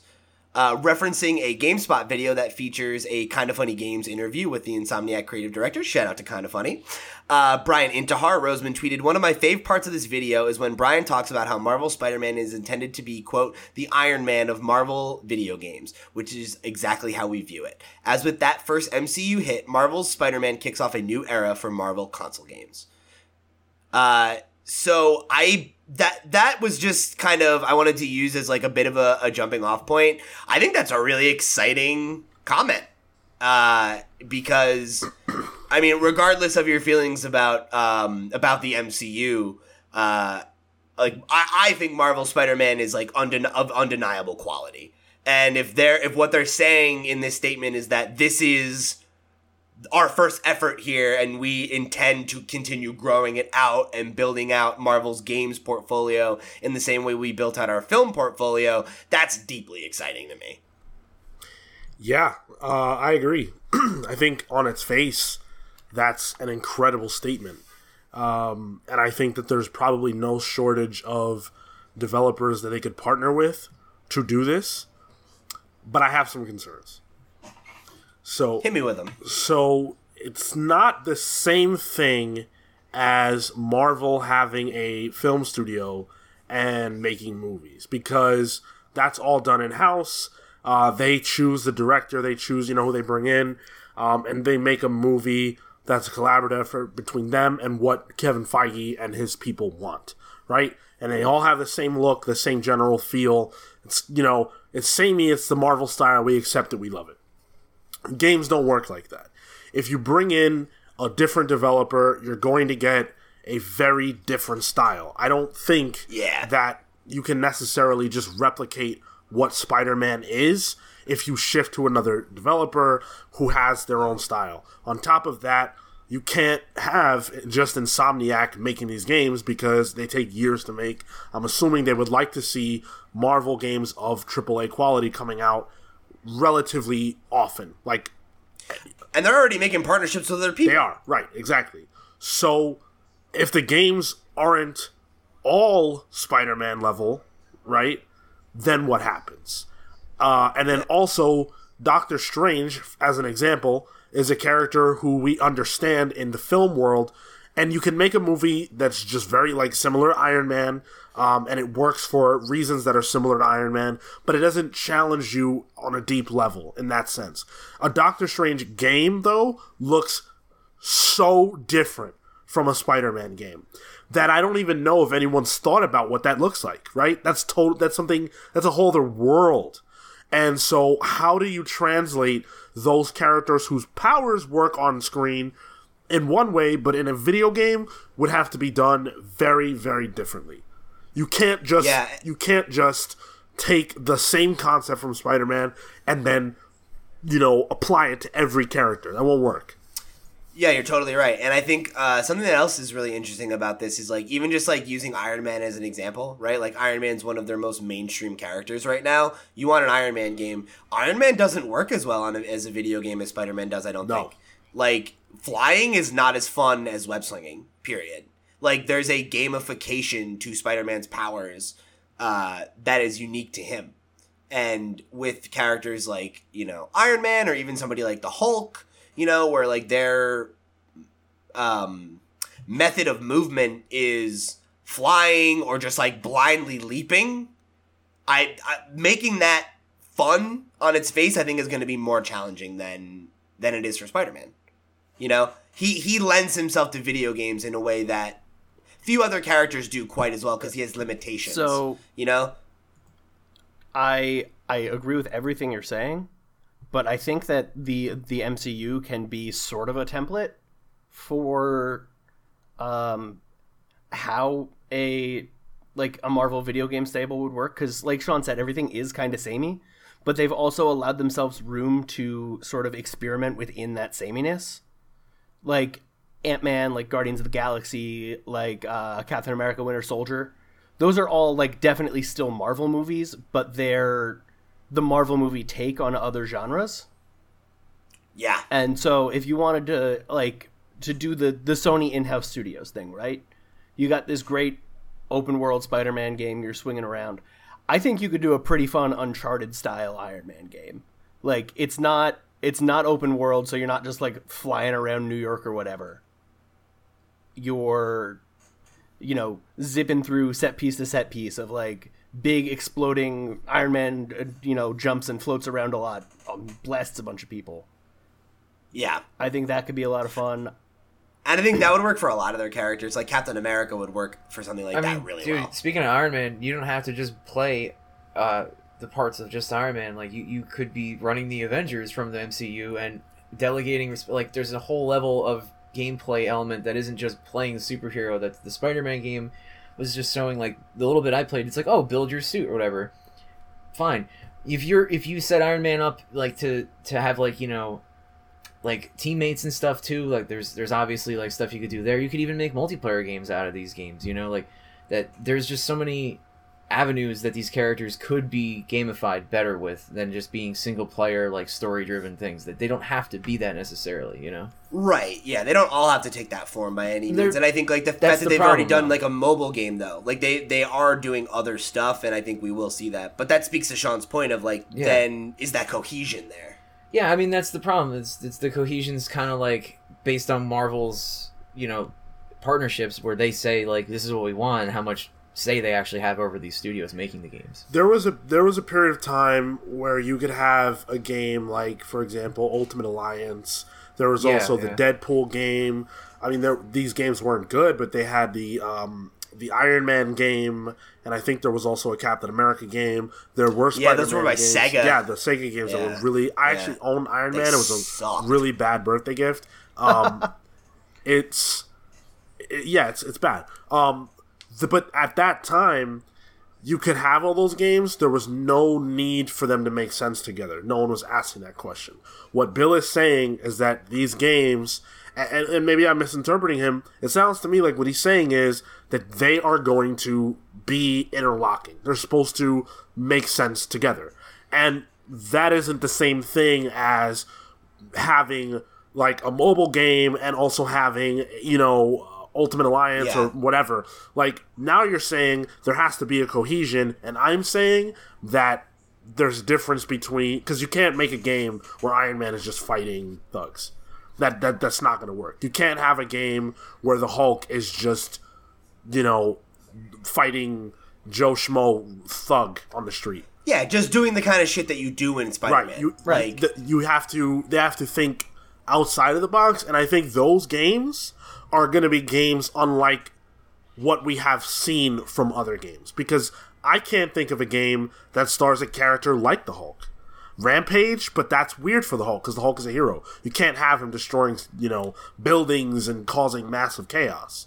I don't know. Well, I mean, you you, you kind of, I mean, I don't know. It, it depends, right? Like, it depends on what Marvel wants to do with the character at this point in the game. But there was a great Hulk game back on the uh, GameCube, Xbox, PlayStation Two. That's actually like a really good superhero video game. One of the few. I, I, you, you're not along, Sean. It looks like you remember the one I'm I talking do. about. Yes.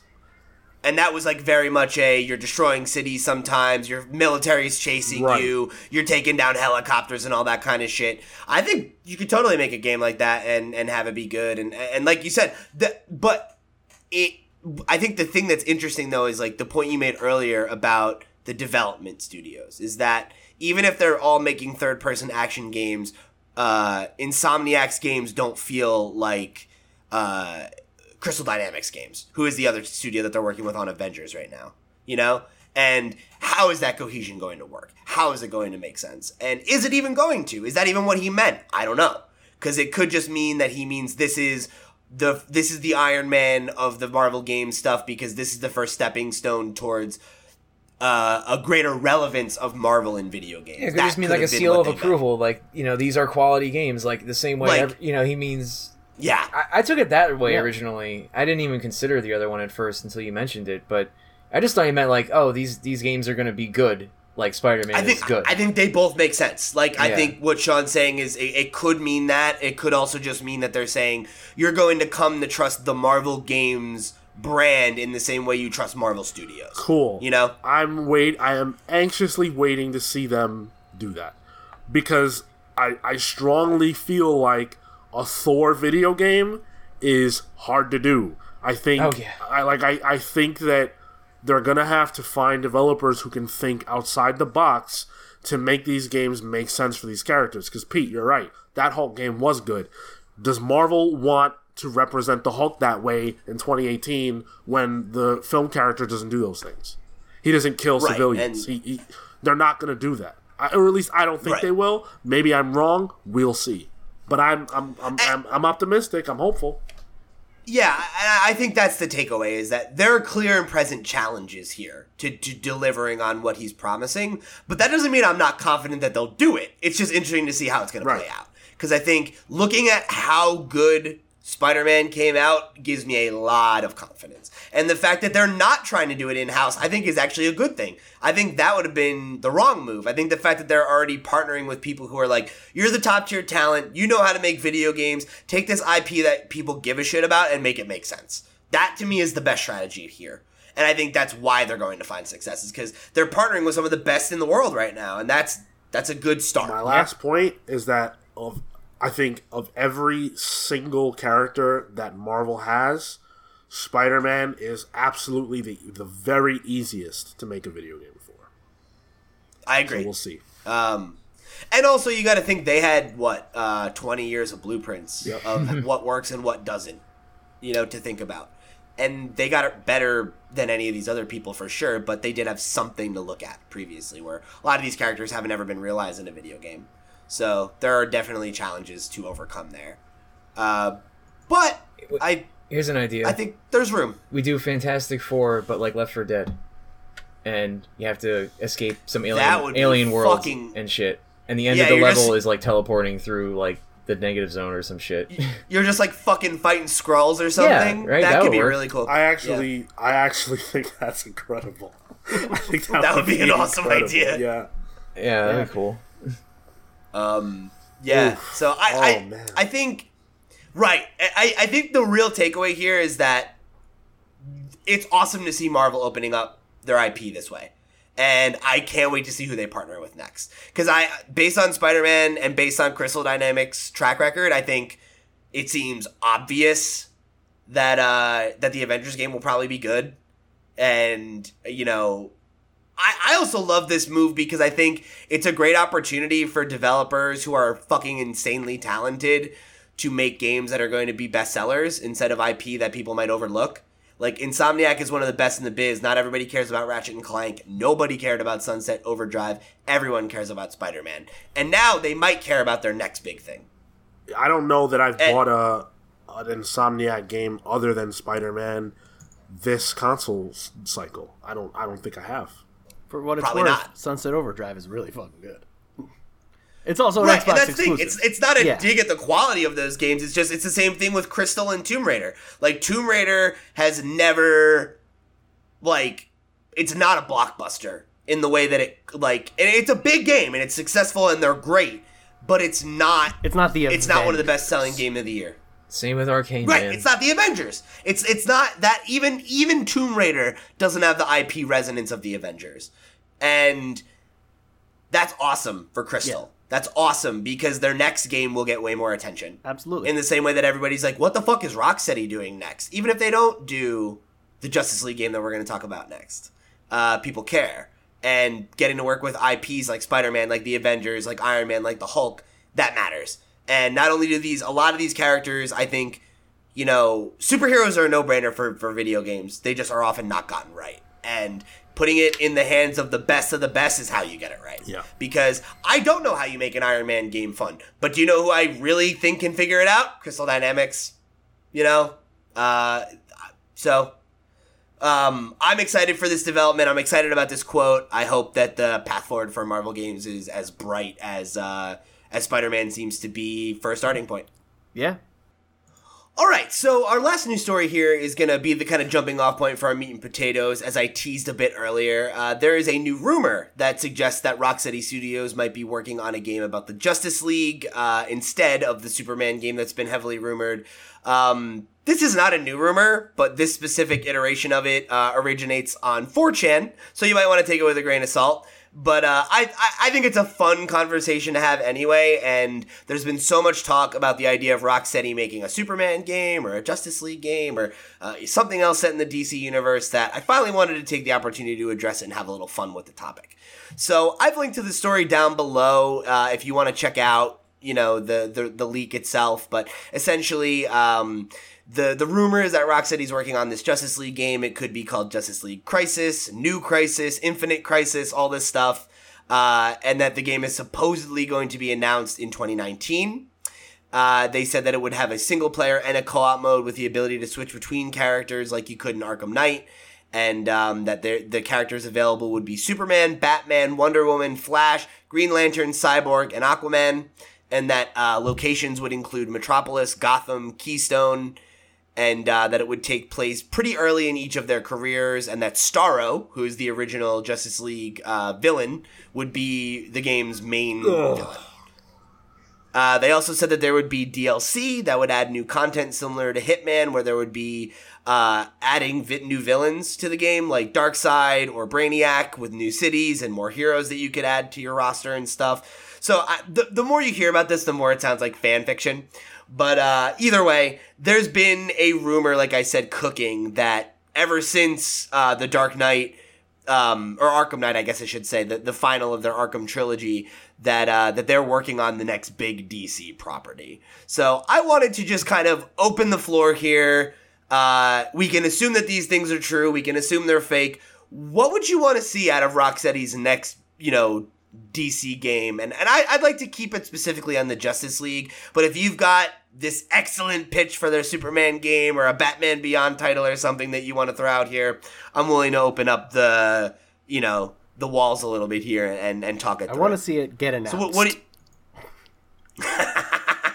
Sean, uh, you had a lot of responses to what I was reading there. So so hit me with your. What do you got? Well, what are your takes just on this? just on the on the concept alone, that is insanely stupid. That Starro would be the villain of the game. You can tell that a fan wrote this because you're not going to have Starro be the main villain and then Darkseid be the DLC villain. Um, Yeah, what planet no are you fucking from? way. That's, almost insane. like making Steppenwolf the villain in your movie. I completely agree with you. Uh, I, I, I'm not going to argue with that. Uh, so that's on its face ridiculous. But what came before that, I thought was an interesting premise. I think that there is a world in which a video game where you can play as the different members of the Justice League um, at once. Well, not at once, but swapping between them yeah, could be very cool, but I think that that would be so so hard to do well. Um, but if you could imagine, like, if all the Justice League members are in Metropolis and they have to, you know, I don't know, defuse a bomb while there's an alien invasion going on, you could see the Flash having to do one part of the mission while Batman has to go gather information, while Wonder Woman's fighting Steppenwolf, while you know, like there's there's a lot of stuff that could happen, and if they captured that hectic feel, I think that could be cool. The problem is that for something to cause the Justice League to have to come together, I don't know how you get like how long is Spider Man? Like forty out? Not forty hours. How long is Spider Man? Tw- 20 hours if you play through just the main campaign and do like minimal side quests. Right. I don't know how you get twenty hours out of an experience where the point of the game is that you swap between them. The, I think if if it was like a game where each character has their own sort of thing that's going on, and then sometimes there's team ups, and then at the end there's that big oh now you play as all seven for the finale. That could be kind of cool, but what's the upgrade system like? You know, like there's there's a lot of questions there. But if you're Yeah. but but to answer the question of what I would like to see, um, I I think that the future of DC games is in Superman. I really do. Or uh, no, no, sticking with that Superman. I think I think they need to get a Superman game right and a Flash game right before you even try making a game where you just play as everybody at once. I agree. I mean, I, Sean, I when totally you agree with get that. a Superman game right, you're acting like we don't have Superman 64 as the template. You're right. Get outta here. Sorry. I forgot all about it. You inhuman fucking monster. The Inhumans Uh, are Marvel characters, Pete. Oh, we should get you on the comics pals instead of me, man. What what if we had a, a Justice League game in the vein of like Mass Effect Two, where the whole objective was to gather the team for the final mission? You know, like what if like you didn't get all the characters on the way because you fucked up something? I, I I feel like that could be cool. Like the idea um, that like Sean floated out, and that I think was like it sounded like it was alluded to in the article of like each of them. Like if each of the cities exists on its own, right? And you pick like Octopath style of like I'm going to start as Batman. And because I start as Batman, this is the opening scene, and something happens, and I have to unite the Seven for whatever fucking reason. But there's No, also no, stuff I gotta do in. Gotham. You start And, as like, Batman because that's what it is. Because everyone's gonna want to play Batman, right? what it is. I mean, those were the, like the last games that they made. So it's like assuming we, we run off of that, you're playing Batman, and you got to get the team together. and and that I think even if you did it that way, right? Even if you decided Batman's the starting point, I think it would be really cool if there was like there's Gotham, there's Metropolis, there's um, what was the other one they called out? I don't remember, but there's also cities. Coast City. There's Coast City, right? Sure. So you get all of their main cities established, and each one of them is a different section of the game. And like, there's the Gotham specific missions that you do as just Batman, or Batman and whatever other character you chose to unlock first, or whatever, and da da da da da. And like, you can, you know, do stuff city by city in that way. And like, and then have there be like linchpin moments in the game where every character gets together, and the rest of it is just like them breaking off in like teams of two or teams of three or whatever, and and doing smaller shit. You And then you could it have sounds like you're talking like- about Dragon Age One. Yeah, like that sort of thing, right? Like, and and I think like having it where there's the different areas with their own set of missions and their own set of villains, and you know you could go through the motions in each city and kind of you know get a flavor of each one and have the main like you know beats of the story be something that's going on with Darkseid or or fucking Starro apparently. no no the the the um. Oh my God! How am I blanking on their name right now? Oh, the Legion, The of, Legion Doom. of Doom. Yeah. Yeah, actually, that would be perfect setup. You have the Legion of Doom set up, and each of them is taking over one of these cities. That kind of thing, divide and conquer. But then Lex Luthor breaks them all out at the end. as long as gotta Solomon fucking- Grundy's there, I'm cool. so I'm gonna take the Mass Effect 2 pitch of like building the team, getting it together, and that's the whole game. And I'm gonna add a Dishonored 2 twist. Beginning of the game, you're like intro mission. Batman and Superman team up to fight. I don't know somebody, Starro maybe if you want it to be Starro. Um, and you're you're doing the switch back and forth to get a handle on the mechanics. End of that first mission, you pick one of them gets incapacitated for most of the game. Oh fuck! And then you and then have you to, have like, to get, the team rest together group. as Batman or Superman, and then at the end you get the other one back. yeah, that's actually interesting. That's a cool idea. I, I don't Yeah. like it because if so if the character's interesting to play, like I want to play them more than once, you know? Like that's I think that's part of the problem with the the development of a game like this is that if you have seven characters, like what if I really love the Flash parts, but Flash is barely represented in the game? Or what if Wonder Woman's parts are awesome, but she never appears until the end? You know, like you'd have to develop, you'd have to give equal time to every character. yeah, and, and making that satisfying would be hard. Um, for yeah, sure. that's that's like the problem. Like some parts of Until Dawn even runs into a little bit of. There's some characters you really like, but they just don't get enough time. they don't get know? as much screen time as other characters that you're less interested right in. because there's so many. Because there's what eight people to to mess around, maybe even seven. I think so. Yeah, but I think there's it is eight. Um, and it's like there's there's a lot in there that gets like two full chapters by, and then you're like, what happened to this? Oh, wait, now we're playing this person. Okay, like remember that time we played this person hours ago? Yeah, I think based on that, as cool as this pitch is, I'm I agree with Sean that I would be much more interested in seeing them do a Superman game, uh, because I think. I think a lot of people are always like, "Oh, how do you even make a Superman game good? Like he's too powerful. He has too many powers." And like, I think that's a stupid, tired argument. Like, I think you could easily make a good Superman game, and I think like all of the powers that he has are an easy way to like make there be tons of interesting gameplay mechanics. Or you just do the super easy thing that anybody who knows fucking anything about Superman would suggest and just set your limits. Like have it be set by the similar set of rules as like the Silver Age Superman or like the animated series Superman where like he has fucking limitations and just establish them. You know, like yeah, Superman's invincible and bullets bounce off of him, but if you shoot him with a tank, he gets hurt. Like, okay, cool. You know how you show that? You have an opening scene where he's in a fight and he gets hurt, and you're like, oh, I guess those are my limitations. you know? I think you could do a like start figuring out what a good Superman game looks like with um a at the beginning of September at I think PAX, Cory Barlog, who directed God of War, we've been talking about him, uh, pitched a Superman Yep. game where he's like, I think Smallville would be a great like coming of age Superman story would translate really well to video games. Yeah, I think he did a panel with uh, Greg from Kind of Funny and like a couple other like big Superman fans and game devs and stuff, and was like, let's workshop how to make a good Superman game. Yeah. And like I think that could be a really cool idea. yeah, it's like I think so a- A, really natural, like doesn't feel cheap. Like, oh, you're just gonna take away Superman's powers. It's like, well, no, we're just gonna like make Superman earn his powers. Yeah, like he's Superboy, Yeah. and like by the end of the movie, or He's a man. movie, by the end of the game, you're fully realized Superman. The second game, it's their problem to figure out how you make that Yeah. work. okay. As much as I love what we're saying right now, I gotta put the win in. I gotta, I gotta take the win out of your sails.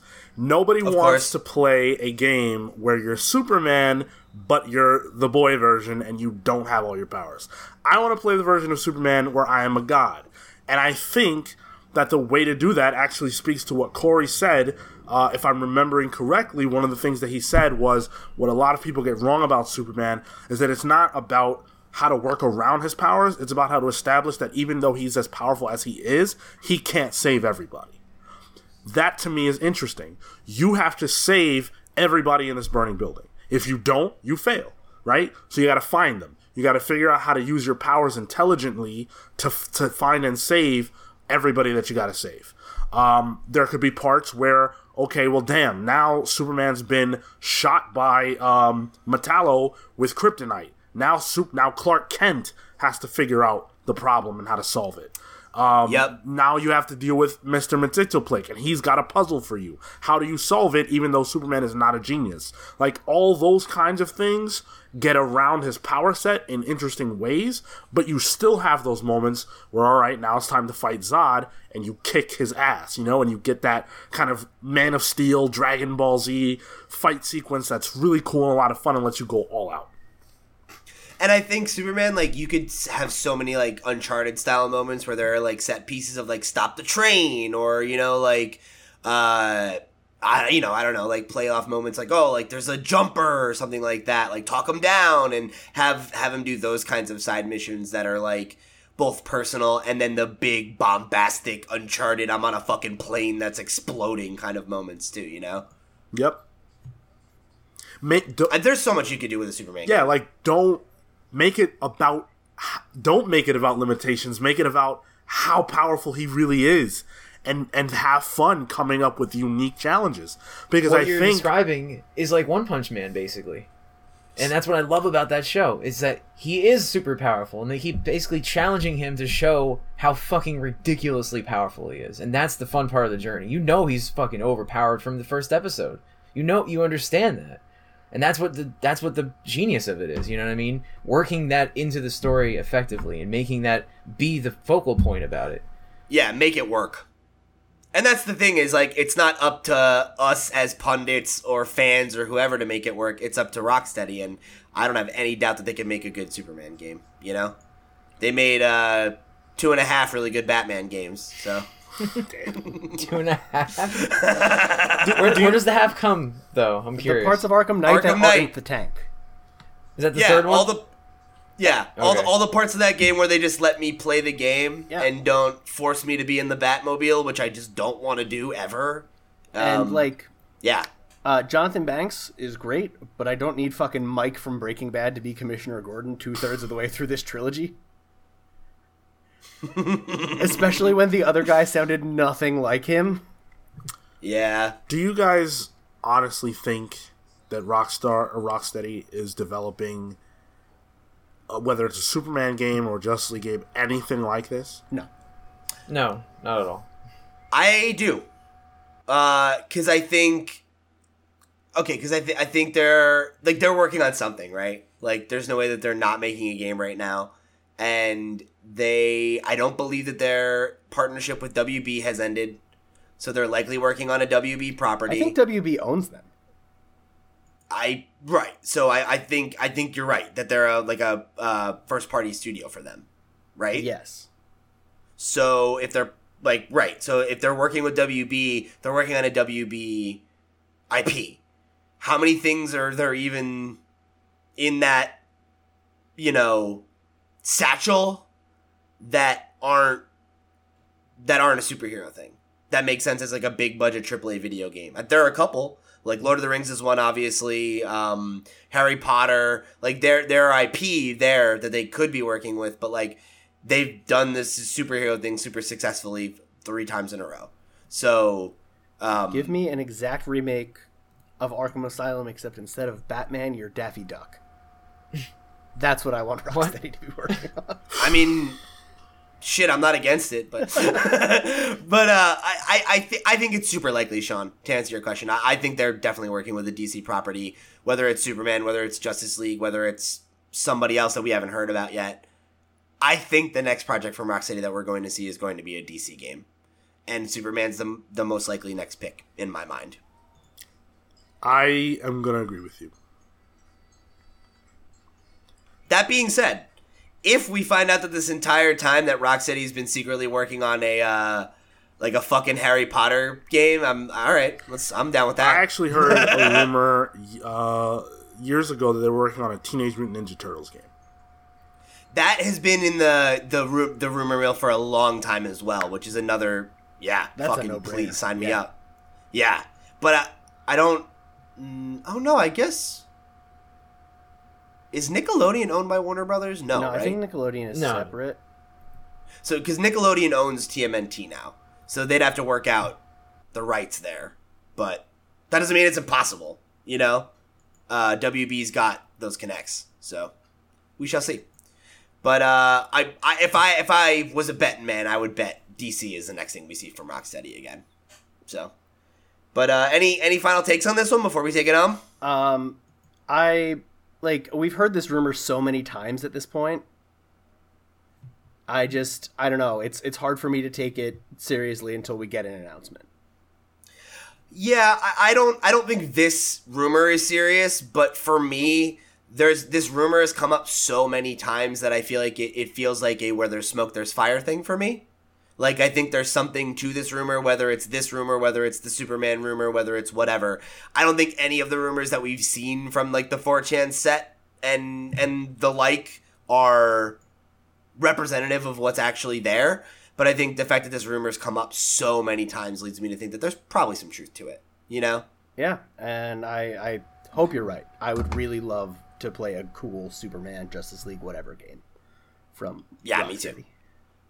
I at the end of the day, I'm excited for what Rocksteady has up next, whatever it is.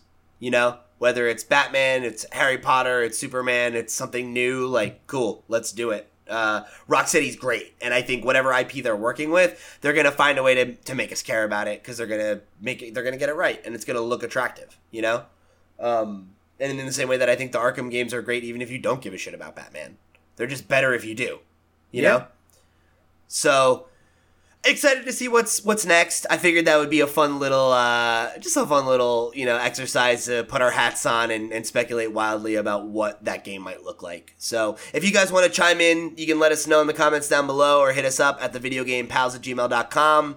Uh, get at us at the comicspals at gmail.com or what the fuck? The Comics Pals on Twitter or Instagram or, or whatever other platforms that we're on. Uh, go connect with us and let us know what you're thinking about this. What uh, what would you like to see in Rocksteady's next game? Do you want it to be Superman? Do you like the idea of a Justice League game? Do you want to see them do something new? Or do you have another IP from Warner Brothers Vault that you might like to see them take a stab at? Um, you know, like we threw out Harry Potter. I can't think of what else they really own that's in that lexicon, but uh, if you've got an idea, let us know. Hit us up in the comments and uh, t- and tell us your pitch, and we'll read it next week.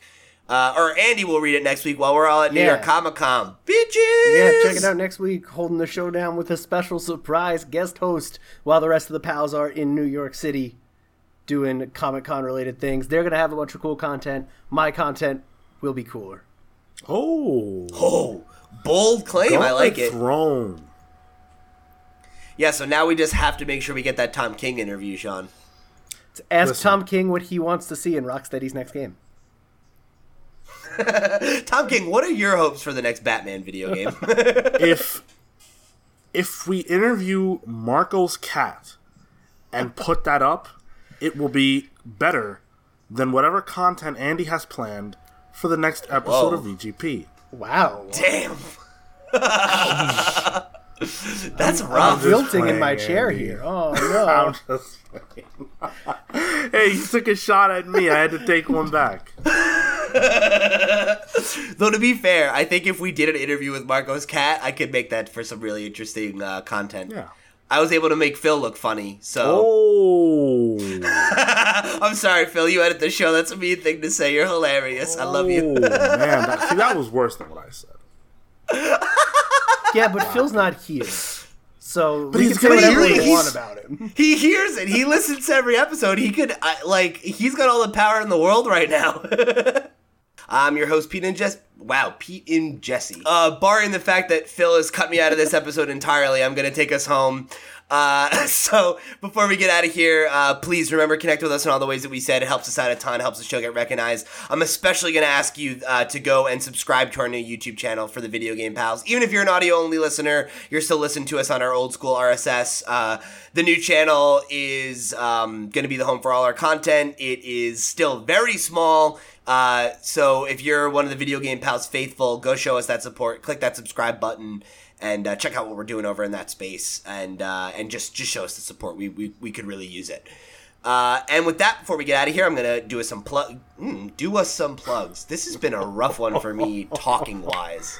Uh, Sean, All right. Well, I am not afflicted with whatever Pete's got going on today, so I will tell you guys that you should listen to the Comics Pals 101. We're we're getting old. Uh, this week we reviewed Doomsday Clock number seven and Heroes in Crisis number one, which were both yeah! very, very big releases from DC Comics and very controversial for interesting reasons. And we also interviewed Kelly Brack. Uh, if you don't know his name, you should listen to that interview because after you do, you will never, ever forget it. As for me, I am on social media at Sean Soapbox. Come talk to me about the Dark Phoenix trailer and we can cry together. Eddie, All right, so I don't have any of that cool Comics Pal stuff to plug, but I'm over on Twitter at Tiger underscore Millions. Tweet me and tell me why you agree with me that the Warner Brothers IP rocks that Rocksteady should really be looking into is the Looney Tunes. Hmm. Let's make a Looney Tunes back in action game. You know, like a tie-in to the 2003 movie starring Brendan Fraser. I want a Looney Tunes game about Daffy Duck and Bugs Bunny and Brendan Fraser just going on a wacky adventure. That's awful. Brendan Fraser's like dead or something. Like, why would we? Uh, what I'm what I'm saying here is Rocksteady should be the one who bridges the 20 year gap between the Space Jams. Tell me that story. Tell me how the Looney Tunes end up in the Space Jam 2 situation. And with LeBron, If Space yeah. If Space Jam 2 was a direct sequel to the original Space Jam just as a video game, like in the same style of like the Madden like long shot story mode, I would fucking die. That would be the greatest thing that mankind has ever achieved. All right, Thompson. I, I don't know. I'm at Relic Vampire on Twitter. You guys are just talking about nonsense now. We're never getting Space Jam 2. No, they announced Like, Space Jam 2 like last it's, week. it's actually happening. It's actually happening. They have a Yeah. director. I mean, it's never happening. I don't want to believe it. So Ryan Coogler's uh, Yo, I believe it. in LeBron. He's been trying to make this happen for like 10 years. He years. sacrificed his last chance at a ring to make this movie happen. well, I also do Pals Play. Obviously, we talked about Life is Strange, so we're gonna be putting out that this week. That was a blast. Um, if you make it to the end, the last episode is super long, so you know it's jam packed. what a promo.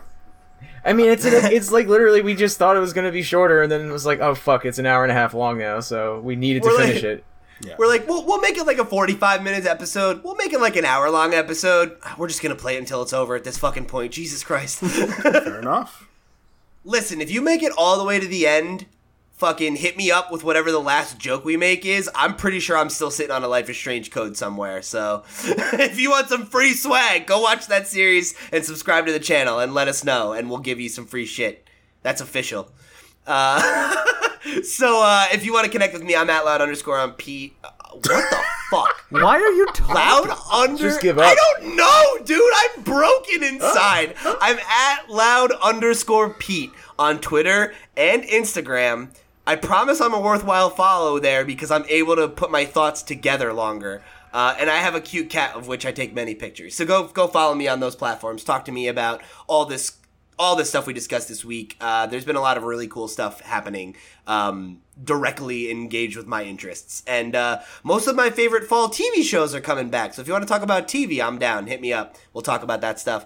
Uh, as for plugs, I'm on the Comics Pals with Sean. That interview we did is next level ridiculous. Go check it out. Uh, if you haven't listened to the 100th episode of the show, that was a good one too. Go check it out. Uh, I'm on Pals Play with Thompson. We did Spider Man two weeks ago. We got Life is Strange this week. It's it's a good time to be Pete and Bessie right now. There's a lot of Pete centric content dropping. So You're go not, check that shit Pete out. and Jesty? You're, you're, not, you're, not being bad for Go, Halloween? go kickstart my cookbook, Pete and Jesty's 100, 1,000 recipes with Pete and Jesty. Uh, uh, and then there's also our book club uh, out this week, which I wanted to pimp. We had uh, Four Kids Walk Into a Bank was out last week. Our Venom book club is this week. Uh, it was a great time. Go check that content out. It's been a blast. And then uh, you can also go check out my new podcast, The Potscast, that I'm doing over at lootpots.com. Uh, it's all Nintendo, so um, we're covering smaller stories that don't make it to the cut on this guy. So if you're feeling like you don't get to hear me talk about Nintendo enough, you can go check that show out as well. Show your support; it mean a lot to me. Where's that? Uh, so that's good. Did you say? Oh, that is it. I said yeah, lootpots.com, but it's also on Spotify and Apple Podcasts, all that stuff. Wherever your podcast, you know, hosting platform is, we're probably there. And if not, let me know and I'll make sure we'll get there. But thank you, Sean. so uh, that'll wrap it up for this week on the Video Game Pals. We'll see you next week for 75 with Andy and our very special guest host. Uh, make sure you keep it tuned. We love you. Check out the new channel. Catch you next week. Take care. Bye, everybody.